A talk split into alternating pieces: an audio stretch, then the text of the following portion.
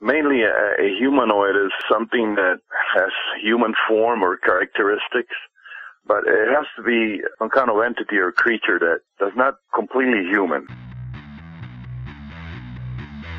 Ladies and gentlemen,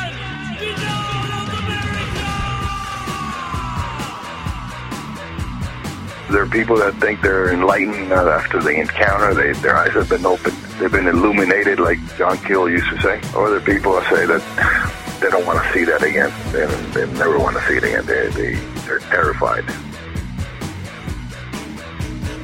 She couldn't move. Then she saw like an eight foot tall giant, a man in bright coveralls. Her first thought, for some reason, was a thief. Suddenly, uh, she heard something inside her head that told her, You think I'm a thief? What did you do with my dog? She, she asked furiously. Now, she heard again in her head, You disturb me as you do now. I could crush you, but I don't want to. Just leave me alone. I'm busy.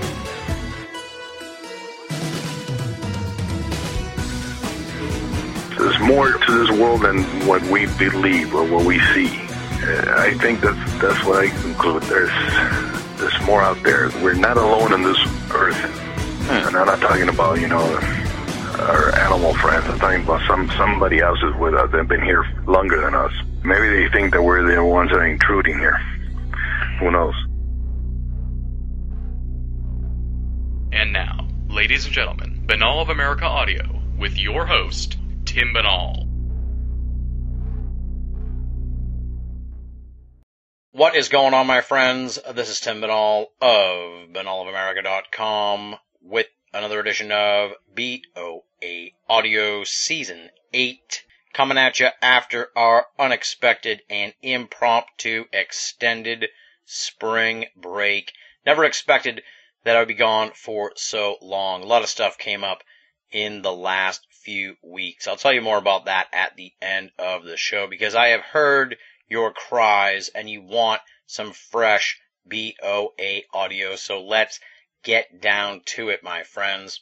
On this edition of the program, we welcome tireless researcher Albert Rosales for a discussion on his extensive chronicling of humanoid encounter reports. In short, basically what a humanoid is, is some kind of human-esque entity. And as you'll hear over the course of the next two hours in this exhaustive conversation, we'll discuss how that simple description, humanoid, takes on many various forms that can be found throughout Albert's work, including the infamous and iconic Greys, giants, Nordics, Bigfoot, aquatic creatures, robots, and so many other variations on the humanoid form. We'll cover all of those different types of humanoids that have been reported over the years and detailed in Albert's work. Additionally, we'll hear some very dark tales of nefarious encounters with humanoids where dire outcomes afflicted the witnesses who spotted these entities. Beyond all that, we will talk about trends in humanoid reports and speculate on the big picture meaning behind this strange phenomenon. Just when you thought you might have a handle on the UFO enigma and the passengers of those puzzling flying saucers, enter the humanoid encounter phenomenon which really just tears the fabric apart on that basic idea. How are there so many different kinds of humanoids out there and what does it all mean? That's what we're going to explore here on the program with Albert Rosales. Altogether, it is a comprehensive conversation which covers a vast array of aspects surrounding the truly mystifying humanoid encounter phenomenon with a researcher who has compiled a stunning 17,000 plus cases of this puzzling enigma, Albert Rosales. For those of you who are unfamiliar with Albert Rosales, please let me take a moment and provide you with a little background on him. Albert Rosales was born in Santa Clara, Cuba in 1958 and migrated to Spain with his family in 1966. Following that, they migrated to the United States in 1967. After briefly living in the Bronx, his family then moved to Miami, where he has been since 1967. After high school and college, Albert joined the Navy, where he served for four years, had two med cruises, and earned a top secret clearance. For the last 30 years, he has been working in law enforcement. His work on humanoid encounter cases has been ongoing for the last 10 years and has resulted in a compilation of over 17,000 case files.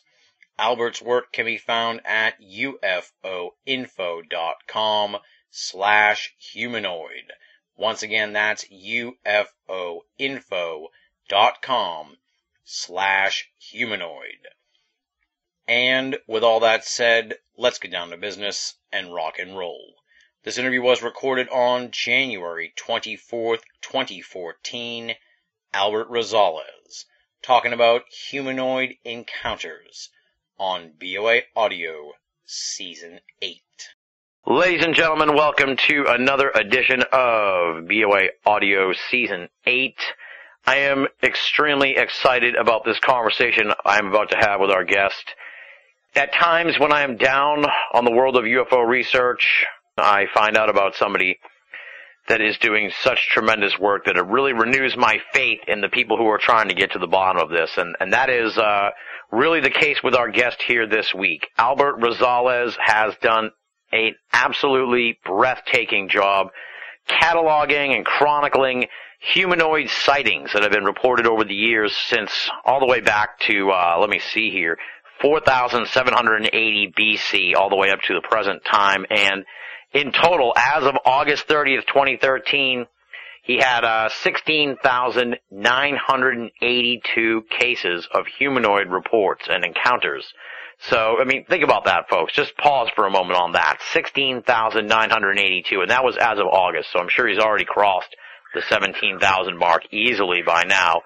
And that's just amazing stuff. And not only that, there are so many cases like that and encounters and reports, but that he's managed to put all this stuff together in such a tremendous website. You can find that at ufoinfo.com. And if you really want to dig into the humanoid aspect of his work, just put a slash and put humanoid there right after ufoinfo.com. Just an amazing amount of work. Really, my hat's off to you, sir. Like I said, you restored my faith in UFO research. Uh, there are good folks out there doing just tremendous work, and you are one of them. And I cannot wait to dig into this subject with you. So, welcome to the program, Albert Rosales. All right, thank you, Tim, and thanks for having me. Uh, I'm trying to do my uh, my little part on the on solving this uh, cosmic cosmic puzzle, but uh, I don't know if uh, there's ever, ever going to be an answer. But I, I'm trying my best. Dude, you're doing awesome. I'm, I mean, I'm really, I, I'm, I'm, I'm without words to express just how tremendous this, this catalog is. I, I cannot believe it. As I was saying to you before we started the show, originally going into this, I was like, oh, just pick out some of the best cases. And then as I'm looking at the website, I'm clicking through here, and he has it broken. You, you, you have it broken down. Uh, by year, beginning in 1935. Prior to that, it's sort of in, in larger chunks. But let me just give an, Right. an example for folks. Let's just pick. I was born in 79, so I'll pick. Uh, 19, I click on 1979. It loads up a PDF file here that is 195 pages. 195 pages of just reports of humanoid encounters and sightings. Uh, for 1979. That's stunning. You, you have an amazing amount of stuff on here. I cannot. You are such an unsung figure. Why aren't people more people talking about this stuff? It's amazing. You know, I don't know. I've been doing this like uh, for for years now, and I started it and uh, doing the specific the humanoid encounters and the entity encounters, maybe 19, well, yeah, 89, 90.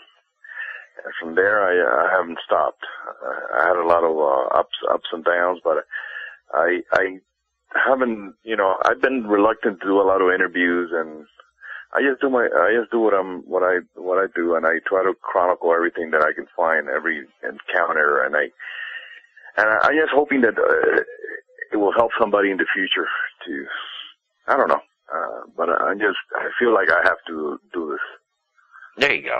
Okay, well, we usually start out with the bio, the background, and I've, I've already been gushing and raving here about you. So let's let's find out more about who Albert Rosales is. Uh, you know, what drew you to the UFO phenomenon, and specifically because you say on the uh, page there, you say, "I always felt that the study of the humanoid itself was more important than any other study, such as uh, trace cases or some of the other aspects of UFO research, the specialization." So, you know, tell us about what got you interested in UFOs, and then in turn, what made you really sort of focus in on the humanoids?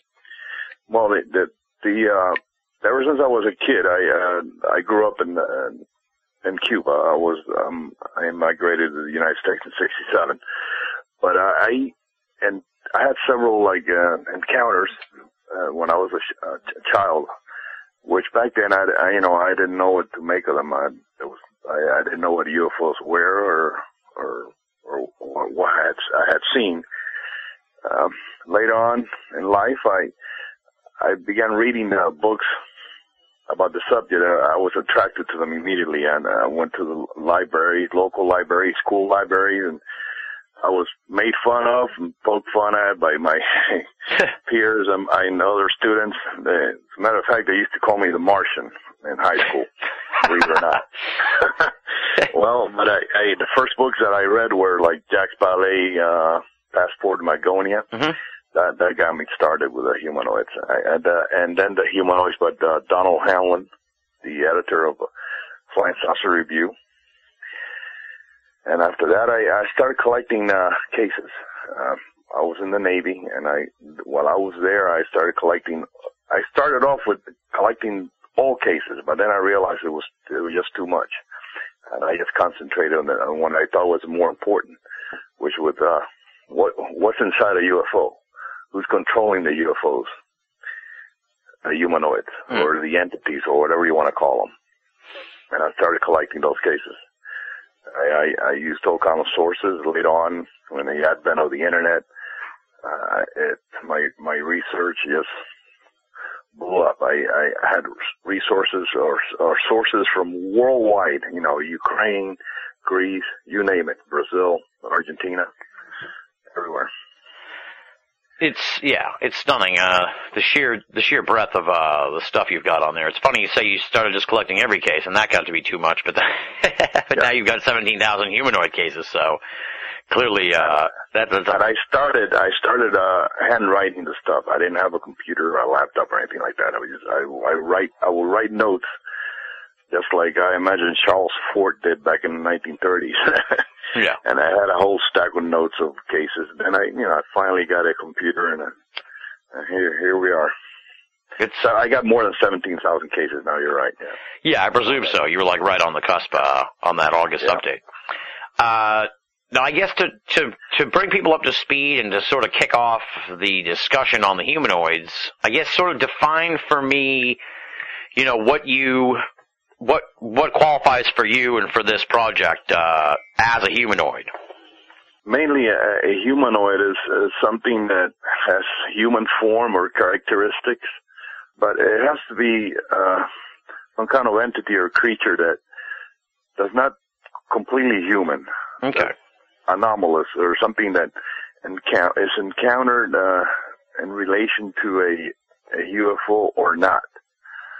I mean, uh, most of these cases are, are are like what you call entities in type E, which are entities encounter or humanoids encounter without the presence of a UFO or craft.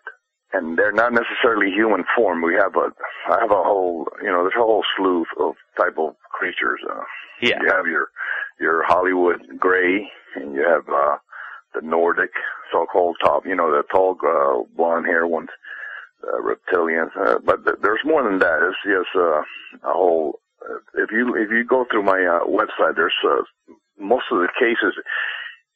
They're not exactly a humanoid reported. Not they're not exactly the same. It's, it's incredible. Right. Yeah. It's it's.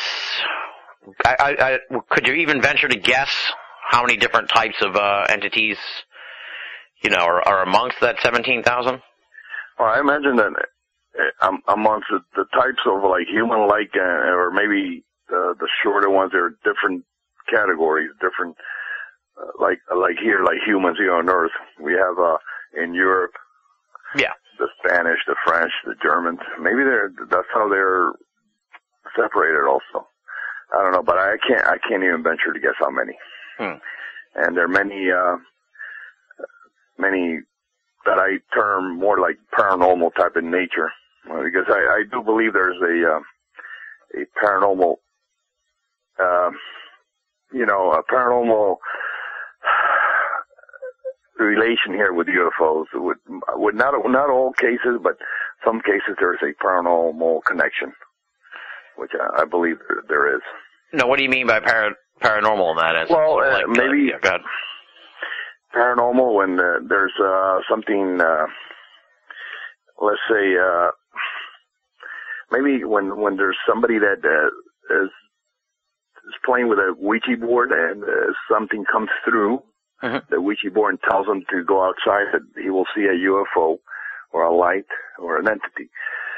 There are cases that uh, people have been playing around with a Ouija, Ouija board, and they- they've been after that they've been told to go to a certain location, and they have had encounters. And then there are cases in which uh, an entity is seen that is really hard to to to determine if this entity is a spirit or a ghost or some kind of um, a humanoid. Hmm. Uh, there, there are many cases, and sometimes there uh, there are poltergeist activity related to encounters with humanoids, or even with uh, Bigfoot type creatures. I, I I tend to include a, a lot of the Bigfoot type encounters in, into my humanoid catalog. Yeah, that's what I was going to ask you. It seems Yeah. like uh, so. So to to hone in a little bit more on the definition part of it to to get an understanding of this. So even if Okay. so, if someone has an odd encounter with something that they don't think, uh, well, like for example, I was reading one uh, from the website about the the strange small woman who was curled up uh, at the bus stop in I think it was Hollywood, Florida, and Hollywood, Florida. Right. Okay. There was no there was no UFO in that story. So it's not necessarily that there that there that there doesn't have to be a UFO connection for them to quote unquote like make the catalog, if you will. Right, right. As long as the entity is anomalous or unhuman like, like let's say like the recent reports of uh I don't know, you probably have heard of these uh, black eyed kids, Hmm. BKs. Yeah, we've done shows on them. Uh, Yeah. Yeah, I haven't really included too many of those in my catalog, but there there are some. I had a lot of uh, people contact me reporting encounters like that, and they're they're, they're kind of weird. They're kind of uh, eerie. Yeah, they're, they're, they're, they're more than kind of weird. They're I, I- you know, the only thing I can tell them uh, when they ask me, what do I do if I see them again, Albert? Uh, they come to my door. I go, don't let them in. Don't open the door. Just, just uh, lock your door and don't just try to ignore them. And they'll go, hopefully it'll go away. yeah. So, yeah, so we've established sort of that the UFO is not the prerequisite to uh to to be a part of this whole thing. Now, what about instances uh from the 50s and 60s uh, of the contactees? Do you include that sort of uh, under the umbrella of the? Uh, uh, presumably, it would be, but all, I know also that it's a whole different side issue and in, in, genre, if you will. I, I try to include everything I can. I, Yeah. I want to document everything, contactees, abductees. I mean, eh, unless it's uh, really an outright hoax or I, I don't put it in there. Something that's maybe somebody that's trying to, uh, I had people call me up or send me emails. You know, I could tell right away this, but I, I try to inc- include all the cases like from the 50s, the known contactees. I, I, Okay. I, I include them because I, I like to document everything that's out there. Exactly. All right. Okay. Yeah. I see here. Now, it's interesting too when you're dealing with this sort of thing. Um, and I noticed you do obviously, like you said, you're you're just you're you're just putting it all out there. Right. There's a difficult sort of scenario in a sense because when you look way back, a lot of this stuff gets conflated with religious events. Very much, yeah. Uh, a lot of the uh, Marian apparitions, or the you know Virgin Mary apparitions, uh, Holy Mother apparitions, uh, are very similar to um, to UFO events. Uh, there's reports out of Brazil and people encountering uh, female type entities, very similar to uh, the a, a virgin type apparition, but but but not with the same result.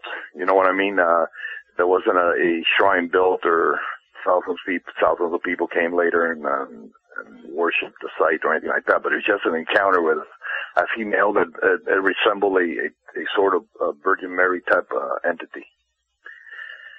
Strange. This is like from more recent times. I, I had some cases uh, in the 80s Yeah. in Brazil, uh, and and and many of these um, in Cuba also there was cases of, of somebody encountering something that he he interpreted it as a Virgin Mary type apparition. So it was a female entity wearing a blue cloth, some type of um, a belt, gold belt. But there wasn't no message imparted or anything like that. He, she, nothing was communicated. So Yeah. he only he interpreted it as such. So I include I include all such type of encounters in my you know my catalog. Yeah. Yeah. Well, it's it's interesting too. Uh, kind of like as I, as uh, what I was saying a little bit previous that as you look at the early cases, the, the I guess the better way to put it would be the Bible's full of humanoid encounters. I mean, it's chock full of humanoid encounters when you really you really get down to it, to the basics of uh, humans interacting with some kind of off, you know, non-human uh, entities. Definitely, uh, like uh, the angels Hmm. reported in the Bible. It's funny, but none of the angels that the, the Bible spoke or wrote about uh, are described as having wings. None. I mean, they were just reported as angels, but no, they were never reported as, as winged. Uh, then in the Middle Ages, the artists, you know, the, they they they portrayed angels as being winged or, or having wings. Hmm. Uh, but in the Bible, the uh, like the well, some of the angel visitations, like uh, when uh, Sodom, Sodom and Gomorrah, Mhm. the angels had visited uh, uh, Gomorrah, uh, uh, were described as uh, uh, like shiny creatures, were kind of glowing, but men-like, and they were not described as having wings. And nowadays, uh, we do have a lot of you know creatures or men-like creatures with with wings. So a lot of flying humanoids has been uh, lately uh, one of the main, one of the most common encounters. I don't know why. Yeah, yeah, well, it's interesting. Yeah, flying humanoids is a whole nother is a whole nother thing. It's it's it's remarkable that the the humanoid concept can encompass so much different stuff. I mean, we're talking about Bigfoot's aliens, the contactee experiences, uh, just straight up abductions. It's it's like Yeah. it, we're dealing with a whole menagerie of stuff here under one umbrella. So I can see I can see why you've got so much material. I don't I don't include all the Bigfoot or you know, Right. encounters. I include the ones that I think are more you know high strength, like Bigfoot communicating with a with a with a witness. Hmm. Mental telepathy has been reported many times. Or some of the encounters in Pennsylvania back in '73, which a UFO was seen and almost in relation to UFO uh, landings or or sightings. Those are the Bigfoot sightings I include. Yeah, the uh, the big wave there. I think it was Stan Stan Gordon wrote the book. Stan Gordon, uh, he did a, a hell of a job of covering that. Yeah, that that was a, a crazy time. Um, now, do you talk a little bit about this because this is definitely in the notes here? Uh, is one thing I want to ask you about. Talk talk about these sort of instances of of communication that happen and and what kind of. I'm sure it's just so varied that it's hard to really pin down anything. But you know, what what's what's sort of the nature of the communication with in these uh, encounters when they happen? Very, very, but uh, in the 80s, late 80s and 90s, uh, 91 through the night, through almost through all the 90s, there were uh, there was um, a large UFO wave in Eastern Europe. That was Mhm. the same time when the uh, Iron Curtain fell apart, but and many many encounters dealt with uh, messages given to the witnesses, and a lot of these messages dealt with uh, future uh, Earth changes, uh, global warming, uh, increase uh, earthquakes, volcanoes, and most of it were over an envi- environmental, you know, message. Yeah. Um, that's that's mainly the theme there. Uh, uh, you know, coming uh, world um, Earth changes, uh, nature, the humans, uh, how we are treating our planet, that we have to change our ways. I have cases like that in Puerto Rico, um, Panama, and a lot in uh, Eastern Europe. like a warning. We've been warned Hmm. many times. Right. That goes back to the contactee stuff too. Yeah, it's a, yeah, it's a recurring message of uh, get your act get your act right or something. It is. It is. And many of them are say, well, yeah, they give you a, a date, but you know, it never happens. but some of these, uh, um encounters in the 90s in uh, Eastern Europe, uh, they're giving, they gave dates like, uh, 2000, you know, 14, 15, 16, you know, coming up. So Uh oh. we keep our fingers crossed here. We'll see what happens. Oh yikes! I see. I didn't know that. That's spooky. Now, as far as the Eastern European ones go, were these like uh, wh- what were the entities that they were communicating with? Were these uh, the uh, classic ETs or or what? What? Most of the, uh, it's funny, uh, a lot of the entities reported in, uh, in Ukraine, Russia, Eastern Europe were like tall humanoids. Uh, many of them were men-like, tall. hmm Very few instances that I have on my records, you know, my files that I know of with my sources in, uh, Eastern Europe. Have there have been cases of little gray type creatures? There has. I'm not saying there hasn't but uh, most of the cases reported in uh, Eastern Europe, uh, Russia back in the 90s, Yeah. were uh, human-like creatures, tall, Weird. uh, many Nordic type. But uh, like the the landings there in Voronezh in in '89, uh, the the creature was was were tall, and some of them were robot-like, but nothing like we we get a lot here in the states, or you know the gray type humanoid.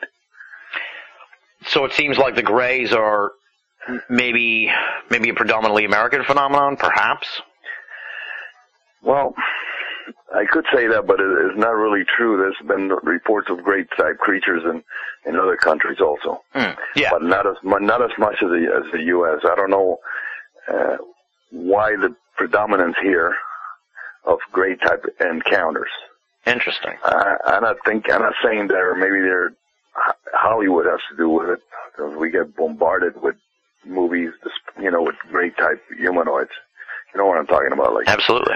The new the recent movie what was the name Bob or yeah Bob yeah and uh E.T. and Close Encounters and yeah Yeah. Yeah. We've been the, the, Taken the we've been inundated with that stuff. Yeah. right Well, how much do you think? I guess now you you say on the page that you you know you take these stories at face value, and I don't necessarily, you know, clearly of the seventeen thousand, the, it would be interesting. I guess you would never know until the until you go off to the next l- level of life or whatever, uh, what the percentages are of of hoaxes, mistaken cases, or stuff like that. But I mean, I, I guess like, where do you think uh, this comes from? I mean, uh, obviously we're, we're, we're speculating about off-world entities, ETs, but clearly there's got to be something else at, at hand here, uh, for this sheer variety.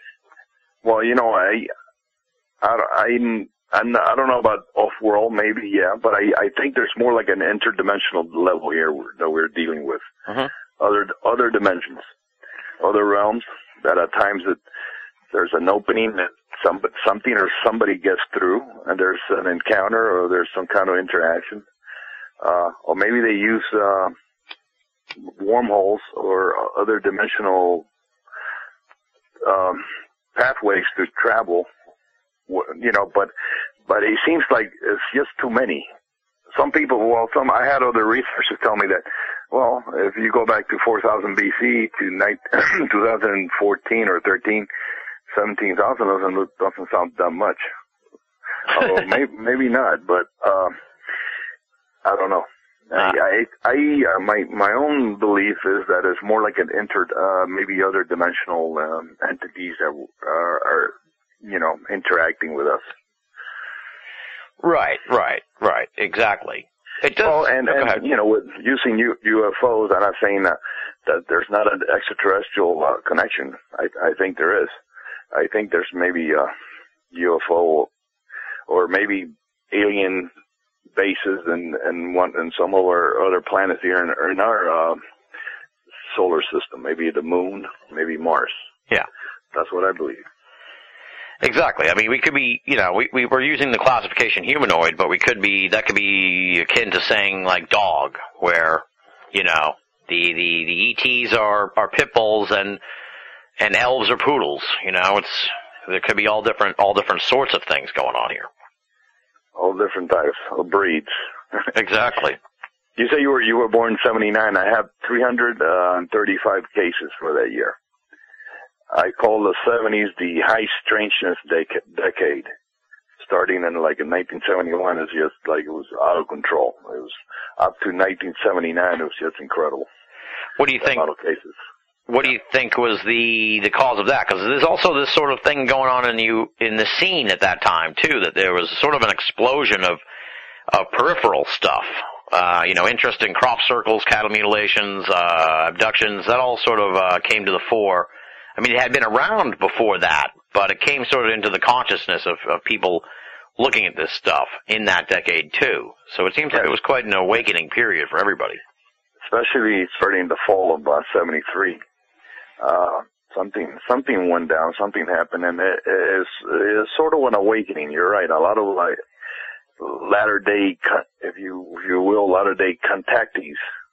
Like back in the '50s, the contactees were like uh, celebrities. They were like uh, they will travel all over the the world visiting uh, other countries. But the, the, the, we have other contactees that are more like what they what Keel John Keel used to call them silent or silent contactees. We had a lot of those in the seventies, and even the eighties. I, I, I see like in, in early eighties there was a slowdown. If Yeah. you look at my catalog in early eighties, it kind of slows down, and it shoots up incredibly in eighty nine. Yeah, I noticed that. There's some interesting. Uh, let me see if I can find that. Yeah, here the totals by decades was uh was was pretty remarkable because there's some there's some years that really stand out where where yeah 90 uh 1990 595 uh the previous year 500 and then the year before that 261 for 88 so almost more than more than uh more than double 8 88's total in uh, in 1990 now what do you attribute that to? Because perhaps better reporting. Because you get these. How do you? I guess let's circle back a little bit because I want to know how you get all this stuff in the first place. Like seventeen thousand cases is. Is this like you get a UFO book and you're looking through it and then you find there's a story and you haven't had it yet, so you put it in the in the catalog? Well, that books, magazines, newsletters, but it, the what happened in 1990, 89, the Iron Curtain came down, and all the information started coming out of Eastern Europe. Information like that we never heard f like before. Hmm. The landing in Voronezh, and then we have all the researchers in, in, in Russia that have been there all the time, Poland, Romania. They started coming out with all the, their, their cases. We never heard about these cases because they were, you know, behind the Iron Curtain and uh, a lot, a lot to do with the language, which a lot of these cases were never translated before, and there were hundreds of cases. I had a connection in the Ukraine that he will send me, he will, he, he would translate the cases for me, and he will send me dozens of case, uh, cases a week. But I, I will, in payment, I will send them uh, like a package with uh, ten or fifteen books. Yeah. From the U.S. He wanted books. They wanted books over there because they didn't have the books, but they had like cases. They were like inundated with cases, especially in starting in '89 through the '90s. Now, what was Slow down. Yeah, it- go it- ahead. It's no. It sounds like you got an interesting uh, connection there with these folks. Like, what was their? Were they as befuddled by all this as we are, or did, had they come to any sort of uh, not necessarily conclusions, but did they have any sort of uh, like pet theories on, on on what this was all about? Well, uh, it, over there is like there seems to be more open-minded to, and there seems to be more, uh, you know, more uh, scientific interest Hmm. in Eastern Europe. A lot of these people had connection to universities and and uh, and different institutions over there. But uh, as far as conclu- conclusions, uh, a lot of the um, researchers I, I I was you know in contact with, uh, a lot of them thought they were uh, in- extraterrestrial. A lot, most of them are Yeah. extraterrestrial, uh, and some of them not. Some of them thought they were more like uh, like I was mentioning earlier, uh, uh, other dimension, uh, interdimensional or Hmm. whatever, even subterranean species. But mo- most of the uh, the thinking there is extraterrestrial, Okay. unlike unlike of uh, many other researchers in, in other parts of Europe. Okay, so yeah, so it almost kind of mirrors the American perspective on this as well. Yes, yes, yes, true. Yeah. What what is your birth date in '79? See if I have a case for your date. Uh, it's January 26th, 1979. that was a very busy uh, uh, month, '79. Oh boy. January 26, it was. Let me see if I have anything there. Yeah. Very busy month. Got 24th, 24, 25. I got 25. Uh, and then he jumps to 28. Sorry. Oh, it's all there. well, it's it's just amazing. Uh, like I said, the sheer amount of stuff on there. Again, it, it, it's really hard to sort of to ask you about uh, to sort of put a beat on these things because this, this is like a like a list of outliers amongst outliers. It's even more uh, bizarre. But do these encounters generally run along the lines of sort of serendipitous? They they seem accidental. I guess is the point I'm trying to make. They seem like uh, more often than not these people are stumbling upon some kind of hum- humanoid uh, rather than uh, I don't know, the humanoid came to them with the express purpose of uh, seeing them, communicating with them, abducting them, etc. Well, I think I think I think you're right. Uh, a lot of them were like uh, inadvertent encounters. Uh, people go out camping, or maybe they're out somewhere in the in the country, or at night they go out for some reason and there's an encounter. Uh, but there's also a lot of people that uh, what I call repeat, repeat and uh, uh, repeat uh, abductees or repeat uh, experiencers. Hmm. They have repeated encounters, and these people are seen to be somehow chosen or picked to have several encounters. Uh, I I've been I talked to some you know I had some myself. I investigated several local cases, several, and I talked to a lot of people involved with cases, and and somehow there there's uh, people that, that have encounters all through their lives, and I you know since since a child, they're since they're children to their you know all their all throughout their adult lives. Yeah. And you know, back in the 50s and 60s, when you said that you had a UFO encounter, that, that was crazy enough. But if you told anybody that you had had several encounters, that they would brand you as a nut right away. Hmm. It didn't didn't happen. Now is a is a very common thing that that somebody says I, I've been involved in a UFO found a UFO encounter, and they they already had several already. Right, right. Yeah. Well, it's interesting. There's a sort of a mixed bag on this. Uh, there, the, it, in some in some corners, it's it's okay if you if you come out with these sort of instances, but also the, the, I'm sure there's got to be a widespread, at least here in America, sort of a societal taboo against this. You know what I mean? If someone has is having encounters with a humanoid, uh, like I, I guess what I'm trying to say is, I mean, you have 17,000 cases here. The, the actual number of such events may be triple that, uh, just from the people who won't wouldn't ever tell you that it happened to them.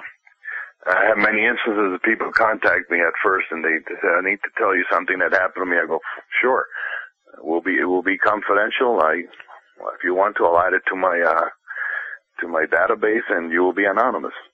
And they say, they say yes and they, but they never contact me again. I guess they're afraid Yeah. or they don't want, you know. And, uh, you know, it's like back in the Middle Ages, people that, uh, all those people that were burned at the stake because they were accused of being witches because they claimed they were they encountered the devil or encountered goblins or whatever. God, God knows. And you know, it, it, thank God we're not living back in the Middle Ages because that could happen to the UFO witness. Yeah, I, I, I, I, I hasten to say, but I bet you in some countries, uh, I don't want to say which countries because I'll probably get nasty emails, but I'm sure in some countries if you had a humanoid encounter even today, you'd be, uh, branded, uh, a heretic or, or a lunatic. Or a UFO encounter, yeah, any kind of anomalous, um, anomalous encounter. You're right, yeah. So, I mean, in South America, they're very much more open right. to that. Uh, even in, in Europe, Eastern Europe, uh, and in uh, Asia, Middle East, uh, not so much. but um, especially in the Middle East, there I don't know, but even though I got cases, a lot of cases from there, uh, India, it, it feels like it should be a lot more cases from there, but I don't, I don't have that many. Yeah. China, the same thing. I don't know. Well, perhaps we're dealing. You were talking about the fall of the uh, Iron Curtain. Uh, hopefully, someday, maybe. Uh, I feel like there's a wealth of UFO information at hand in China that we don't know about. That hopefully, maybe someday will come out that we'll be able to uh, all share in. But I don't know. I Maybe think so, yeah. incorrect. Yeah. No, you're right. It seems to be the case because clearly there's sort of a ring of secrecy around that around that land, and and uh, they'd be foolish not to be interested in UFOs. So they're doing something over there, looking at it. I'm sure. It'd be interesting to see what they know. Can you imagine just the sheer size of China? What what No, kind of stuff amount, is there? Yeah, right. The amount of people there. Also, I I have tried to contact re- people there, and uh, it's been hasn't been easy. Hmm. I I even contacted people in New Zealand and uh, Japan, all over the all over the world, and Poland, Hungary, Brazil, Argentina. One place I, I don't have any. Ca- maybe uh, uh, one case is Albania. I haven't been. I mean, I only got one case for that. It's a little country, so I guess. uh uh, I thought it was interesting. Yeah, yeah, interesting. Well, if there's any Albanians listening and you've had a humanoid encounter, yeah, give me a. Send me a message to my uh, email. yeah, get in touch with Albert so we can find out more about this. Um, what now? Oh, I wanted to ask you about this because this was really weird. The uh, th- that video, it's from 2007. You- People can see it on the website. Uh, it's from Poland. I'm flummoxed Oh, yeah. when I look at that video, uh, and I'm stunned that, that, that here it is. It's 2014. It's seven years probably since the video was taken, or six and a half probably. Um, and I'm stunned. I've never even seen this video. It's tremendous. It's just absolutely baffling. Um, you know, tell people about this video and, and, what you make of it. It was sent to me by uh, a Polish researcher, and at first he, he didn't want it to to be known to anybody. It was kind of a hush hush hush thing, but then it started coming out in different places, mostly in, in Europe. Uh, like you see in the videos, it seems like somebody's they're laying on the ground there covered with a blanket, and something comes out of the behind some trees or the woods, like a little man or a little creature and is holding some kind of staff or something. Now, with some of the, the Polish researchers that I talked to, uh, they're divided. For some reason, there's a couple that think it's a hoax. They didn't tell me why they think that, uh, but a lot of them, the ones that uh, presented the, the video to me, they they uh, they vouch for the video. They they believe is is a uh, genuine video. He, he seems to show some kind of a small humanoid. I don't know if it's some kind of like a sprite or a fairy or a leprechaun. I don't know, but it's very interesting. Yeah, it's very, very weird. At first, uh, I had to watch it a few times, uh, but at first it, it looks like someone raking. I thought it was someone raking. I didn't because I didn't realize there was somebody on the ground there in the in the uh, with the blanket. So There's somebody on the ground with a blanket. I don't know if they even saw anything. I'm not, I'm not sure. Uh, I I don't think they saw anything. That there's a did you there's a dog that seems to be looking around. His ears perk up, but I don't think anybody saw anything. right, that seems to be the case because the cause Yeah. they, they, they're acting pretty naturally as it goes on. Uh, You Yeah. know, it's just an inadvertent pickup in the video. You almost wonder if it's like some kind of like you said about the dimensional shift. You wonder if it's if if it's just a, not not not like a I guess like a like a supernatural glitch in the camera, if you will, where it somehow for one brief moment just picked up a brief a tiny little moment of another dimension or something. Who knows? It's really weird. Well, I, yeah, I talked to other people that do, they they believe that maybe there's time travelers involved. I mean, that's even that's further out there. That's it's kind of hard to believe, but who knows? You know? Yeah, yeah, time travelers. Yeah, yeah. If anything, the time travelers would be the least likely to pop up on the humanoid uh, collective because they- they'd be the most human of all the entities. So, uh, you know what I mean? It's like uh, unless they they evolved or changed so much that we wouldn't recognize them as humans. Well, you you uh, do you remember the uh, in 1966 this case is in the humanoid uh, in the book, The Humanoids. Uh, uh, the Eddie Laxson encounter in 1966. When this guy is a he said like a mechanic, and he sees uh, an object on the ground that, that looks like a a metallic fish, and then uh, out of some some guy walks out of the object that looks like he according to this guy he, he looked like a uh, a normal Air Force guy dressed up like in, in some kind of uniform and he was like kind of uh checking around the object. I, don't know if you ever heard of that report. No, I never heard this story. Never? If you look at 1966 in my catalog, Mhm. let me see if I find it for you. Uh, uh, some people uh, uh, think that it might be, um, Time traveler. no, well, not a, not a time time. I don't know. Uh, maybe some kind of a Earth technology um, that has been being kept hidden. A lot of people claim that a lot of the UFOs are Like black Maybe pro- or not. budget project. Yeah, black. Yeah, black uh, budget.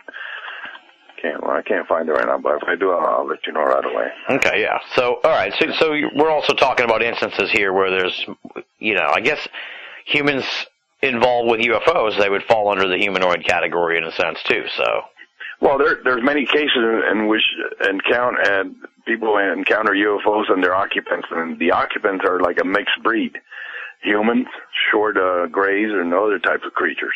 Hmm. Many many cases like that. I find those cases uh, very uh, high strange and very, very interesting cases. now beyond the environmental warnings of these communications, are there ever instances where uh, the entity like knows the person? You know, where it's like, "Hey, Albert, it's uh, you don't know me, but I know you. I'm E.T." That kind of thing. Well, yeah, there are a lot of people that say that, hey, uh, do you don't re- do you remember me? Do you know who I am? This is I had a guy in Spain that said the the entity is something very tall, wearing a, cl- a black cloth, like a hood. hmm You know, I told him, you know who I am. You shouldn't. You rem- you don't remember me, but you know who I am.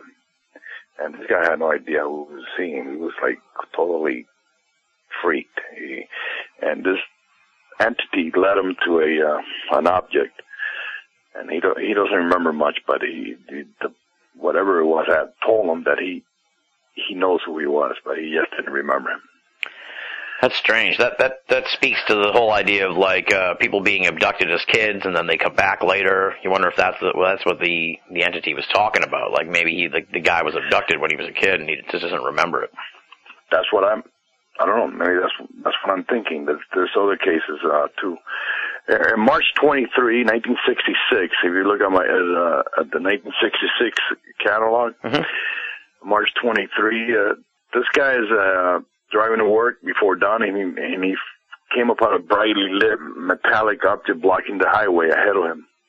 It was a fish-shaped hall, 10 about 12, 10 to 12 foot high, 75 le- feet long, maybe resting on stilts. Uh, a central door was open with steps and um, very bright lights.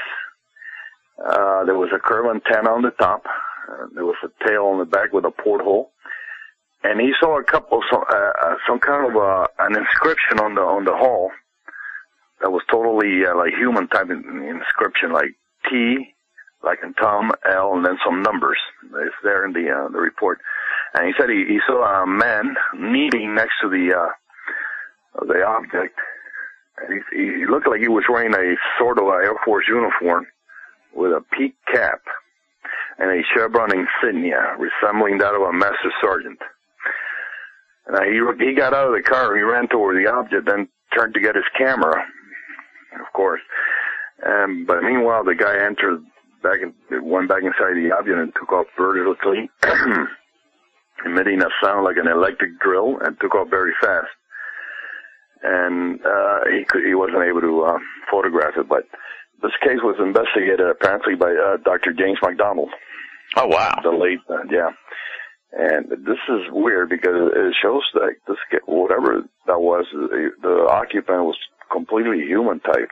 I'm telling you, man, the thing is amazing. I I think you could spend like a 40 hour week uh just trying to get, get through the whole website and still would be have only made a scratch into it. So I mean, uh like I said, kudos to you. It's interesting. Have you ever I'm sure you're kind of aware of the of of what happened in ufology, where it was like they didn't want to deal with humanoids for a long time. Uh, I think APRO was the ones who would deal with UF without humanoids, but NICAP was like, no, no, we don't do humanoids. Uh, APRO was the only one that originally took humanoid reports seriously at the beginning. right. Not even the one, and they only started that like in in the late fifties.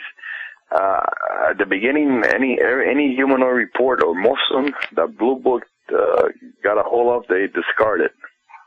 So God knows how many cases were like lost forever, and uh, a lot of the cases that were called into NICAP, they were originally they they completely disregarded those also.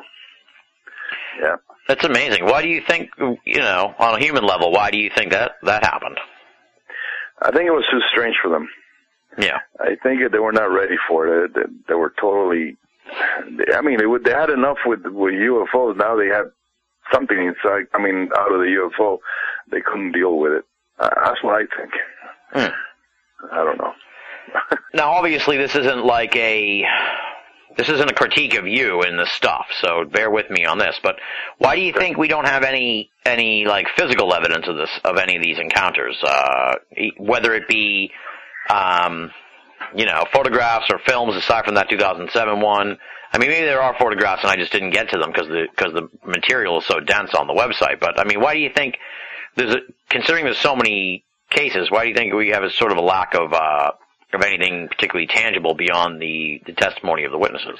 Well, you know, there there are photographs, of, but they're very hard to locate and very and very uh, many of them are people just uh, either don't want to believe they're real, but there are photographs of uh, supposed entities. There's I don't I don't know if you heard of that video that was taken in Turkey in 2007 or eight. Uh, security guard. Uh, not, I haven't even included that because I'm not too, uh, I'm on the fence on that one, but they, you know, I, I think we have more evidence that we, we, uh, that we tend to, uh, to really say that we do. Uh, many, if, if you believe a lot of researchers, and I'm one of them, I think that maybe that, that the, some branch in the government has more evidence that, that they are willing to share, I think. Yeah, yeah. Uh, and uh, and maybe a lot of the evidence that's been collected, a lot of them has been taken away by certain parties. A lot of people said that they had uh, a photograph or some kind of piece of evidence, and either something happened that that evidence was lost or stolen, something happened to it. But uh, but right now, I think there's a lot of uh, legitimate photographs out there already. Hmm. Of, of, of, I'm not saying that they're spaceship, but they're unidentified flying objects, even videos. Maybe, maybe you're right. Maybe that we should have more evidence, but for some reason, maybe the even maybe the UFOs did not allow us to have the, all Hmm. the evidence. I don't know. Well, like in the instances of these humanoid encounters too, like we were talking about, they seem often accidental. So if I was like walking through the park and I ran across, uh, you know, a gnome, uh, and then he then he ran away, how there's really no way for me to document it other than what I saw and said. You know, no, it, it will only be your your uh, what you say, your your uh, what you what you say you saw. right. So you know what kind of evidence is that? That's you know hearsay or. But uh, but a, a lot of people claim that they've been on board. Uh, like even Betty and Barney Hill, that when they were, they claimed that they wanted to take a a book board. They saw the UFO with them, and they told them that they couldn't have it. Hmm. Uh, the guy in Brazil, Villas Boas, the guy that that was made to he was made to have sexual relations with the the female alien. He tried to steal something that he found that he he said he looked like a clock or a small clock, and but they took it away from him. Yeah. Uh, I don't know. Yeah. It, it- it's just hard to have a some kind of substantial evidence. Well, how about this? I mean, this is a this is a this is a purely American phenomenon in a way. Um, Okay. What about? do you have any instances of people shooting these things? Many, many instances, and, and you're right. A lot of them, most of them are here in the United States. Right. Uh, but there are some uh, other places with bad consequences to the person that shot the. In Brazil, especially, we have cases where this guy shot at um, in a place called Pilar de Goiás, 1967. And there was a UFO that landed in a on a, on a runway. It's an old runway in the middle of the jungle. And this guy came out of his shack with armed with a rifle. He shot. He, there were some figures running around the the object. There were, he said they were tall, bald-headed men. He took a shot at him, and something shot out of the UFO like a, a beam of light. I think he said it was green or something. It struck him, knocked him down, and he fell kind of. And then uh this guy was dead within a week Oh my God. some kind of uh, some kind of cancer uh, and that just uh, it started uh, at, a, at a high rate and it couldn't be controlled. And there was another case in in Cuba, a uh, a military uh, guard. He saw an object that he looked like a helicopter, but it was not a helicopter. It was oval shaped and it had a beam of light, and he fired at it. Boom! He was struck in the head by some kind of light. Five days later, five days later, he woke up in the hospital. He didn't die, but he's he was out cold for five days. Yeah. There's many cases, and the U.S. Uh, the yeah, there's a, a lot of cases of people shooting at them uh, without asking any questions first. That's why I say, yeah, it's an American Yeah. phenomenon. yeah, just we just got to unleash George Uh, you know, I, I wouldn't, Also. I wouldn't do that. You know, right? But I wouldn't do that. I wouldn't. Uh, I wouldn't. Uh, if I, you know, I see something like that up close, I, I don't know if I would try to approach it. I would be very careful. I, uh, I wouldn't run to it. That's for sure. I have my own my own experiences. I have a little article on that. I didn't include everything there, but I have my own experiences. But I, I just warn people not not to take an aggressive stance. Don't don't don't don't shoot at something that you don't know what it is just because you don't know what it is. Something. Yes, just use uh, caution. Right, exactly. Those are that's that's words to live by for sure. Uh, Yeah. yeah. Well, it stands to reason that there's something about these entities that even if you shot them, it doesn't seem to make a difference because uh, we don't have any dead. As far as we know, I mean, there could be an there could be a story like like you're saying about the them taking away evidence. I mean, somebody somebody somewhere could have shot a, an alien and the government could have just come and taken the alien and probably taken them. You know what I mean? And, and that's the last you you heard of, uh, you know, your cousin Marty or something. Uh, so who knows what what has happened? But as far as we know, there's no instances of somebody like shooting an entity and and having it. No, uh, maybe people have claimed that, but it's been you know outright hoaxes. Right. I know there's a there's a case that, that was investigated by Leonard Stringfield, Mhm. the late Leonard Stringfield out of Fort Dix, New Jersey. Uh, according, I don't know if you heard of this case. Uh, in January '78, uh, a couple MPs patrolling the perimeter, and there was a little alien or little figure that ran across, and they yelled at it to halt. They shot shot at it, and apparently they hit it, and it fell. And then there was something, uh, an object showed up and picked up the the the bean or the human or whatever and uh, took off. Uh, this happened in '78. It's in the uh, in the summary there, in Fort Dix, New Jersey. Weird.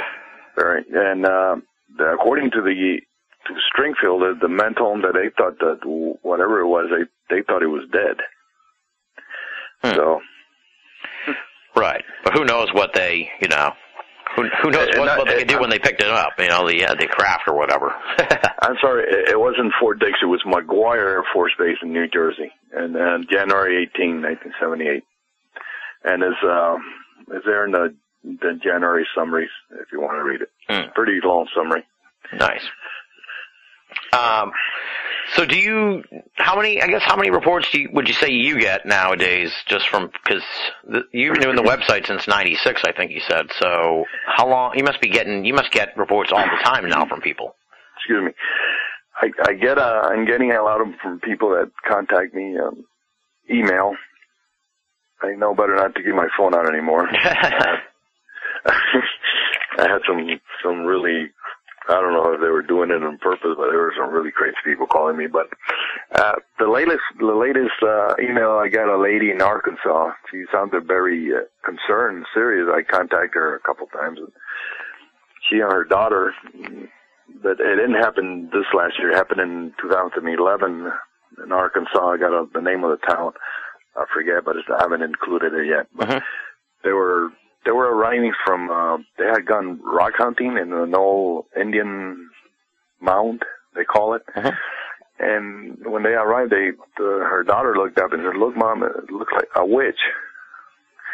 A witch, and she looked up and it, said- she said it was like a a shiny figure on that would seem he seemed to be like descending over them. It seemed to be winged, but it was shiny and it, it appears to be like it wasn't solid. She said it, it appears to be like like a jelly. It, it seemed to be moving and, it descended over them, and they ran into the house and whatever it was. I'm still trying to get more information on that, but it, was very interesting. She she thought it was it had to do something with the. Uh, With the mound? uh, yeah, but she said she found some kind of uh, artifact there, and then uh, she brought him home. Oh, Jesus. Don't do that. Uh, I told her that whatever it was, she should bring it, take it back, Yeah, yeah. because maybe she disturbed something. you know what I mean? That's that's yeah. what I. you know, maybe that's a paranormal type of entity. I don't know. Now, when you hear from people who've encountered the entities, uh, what- what's the general, so what's their mood? Because I think it's important to look at the witnesses too, in a sense. Like, what is, what is the effect on their lives? Of have they are they are they frightened? Are they angry? Are they are they do they feel more enlightened? Has their mind opened? You know, what do you get any sort of sense about how these experiences affect the witnesses? A lot of people feel like their their life has changed. That that this not going they're not going to look at the, life the way they used to before ever again. Everything has changed.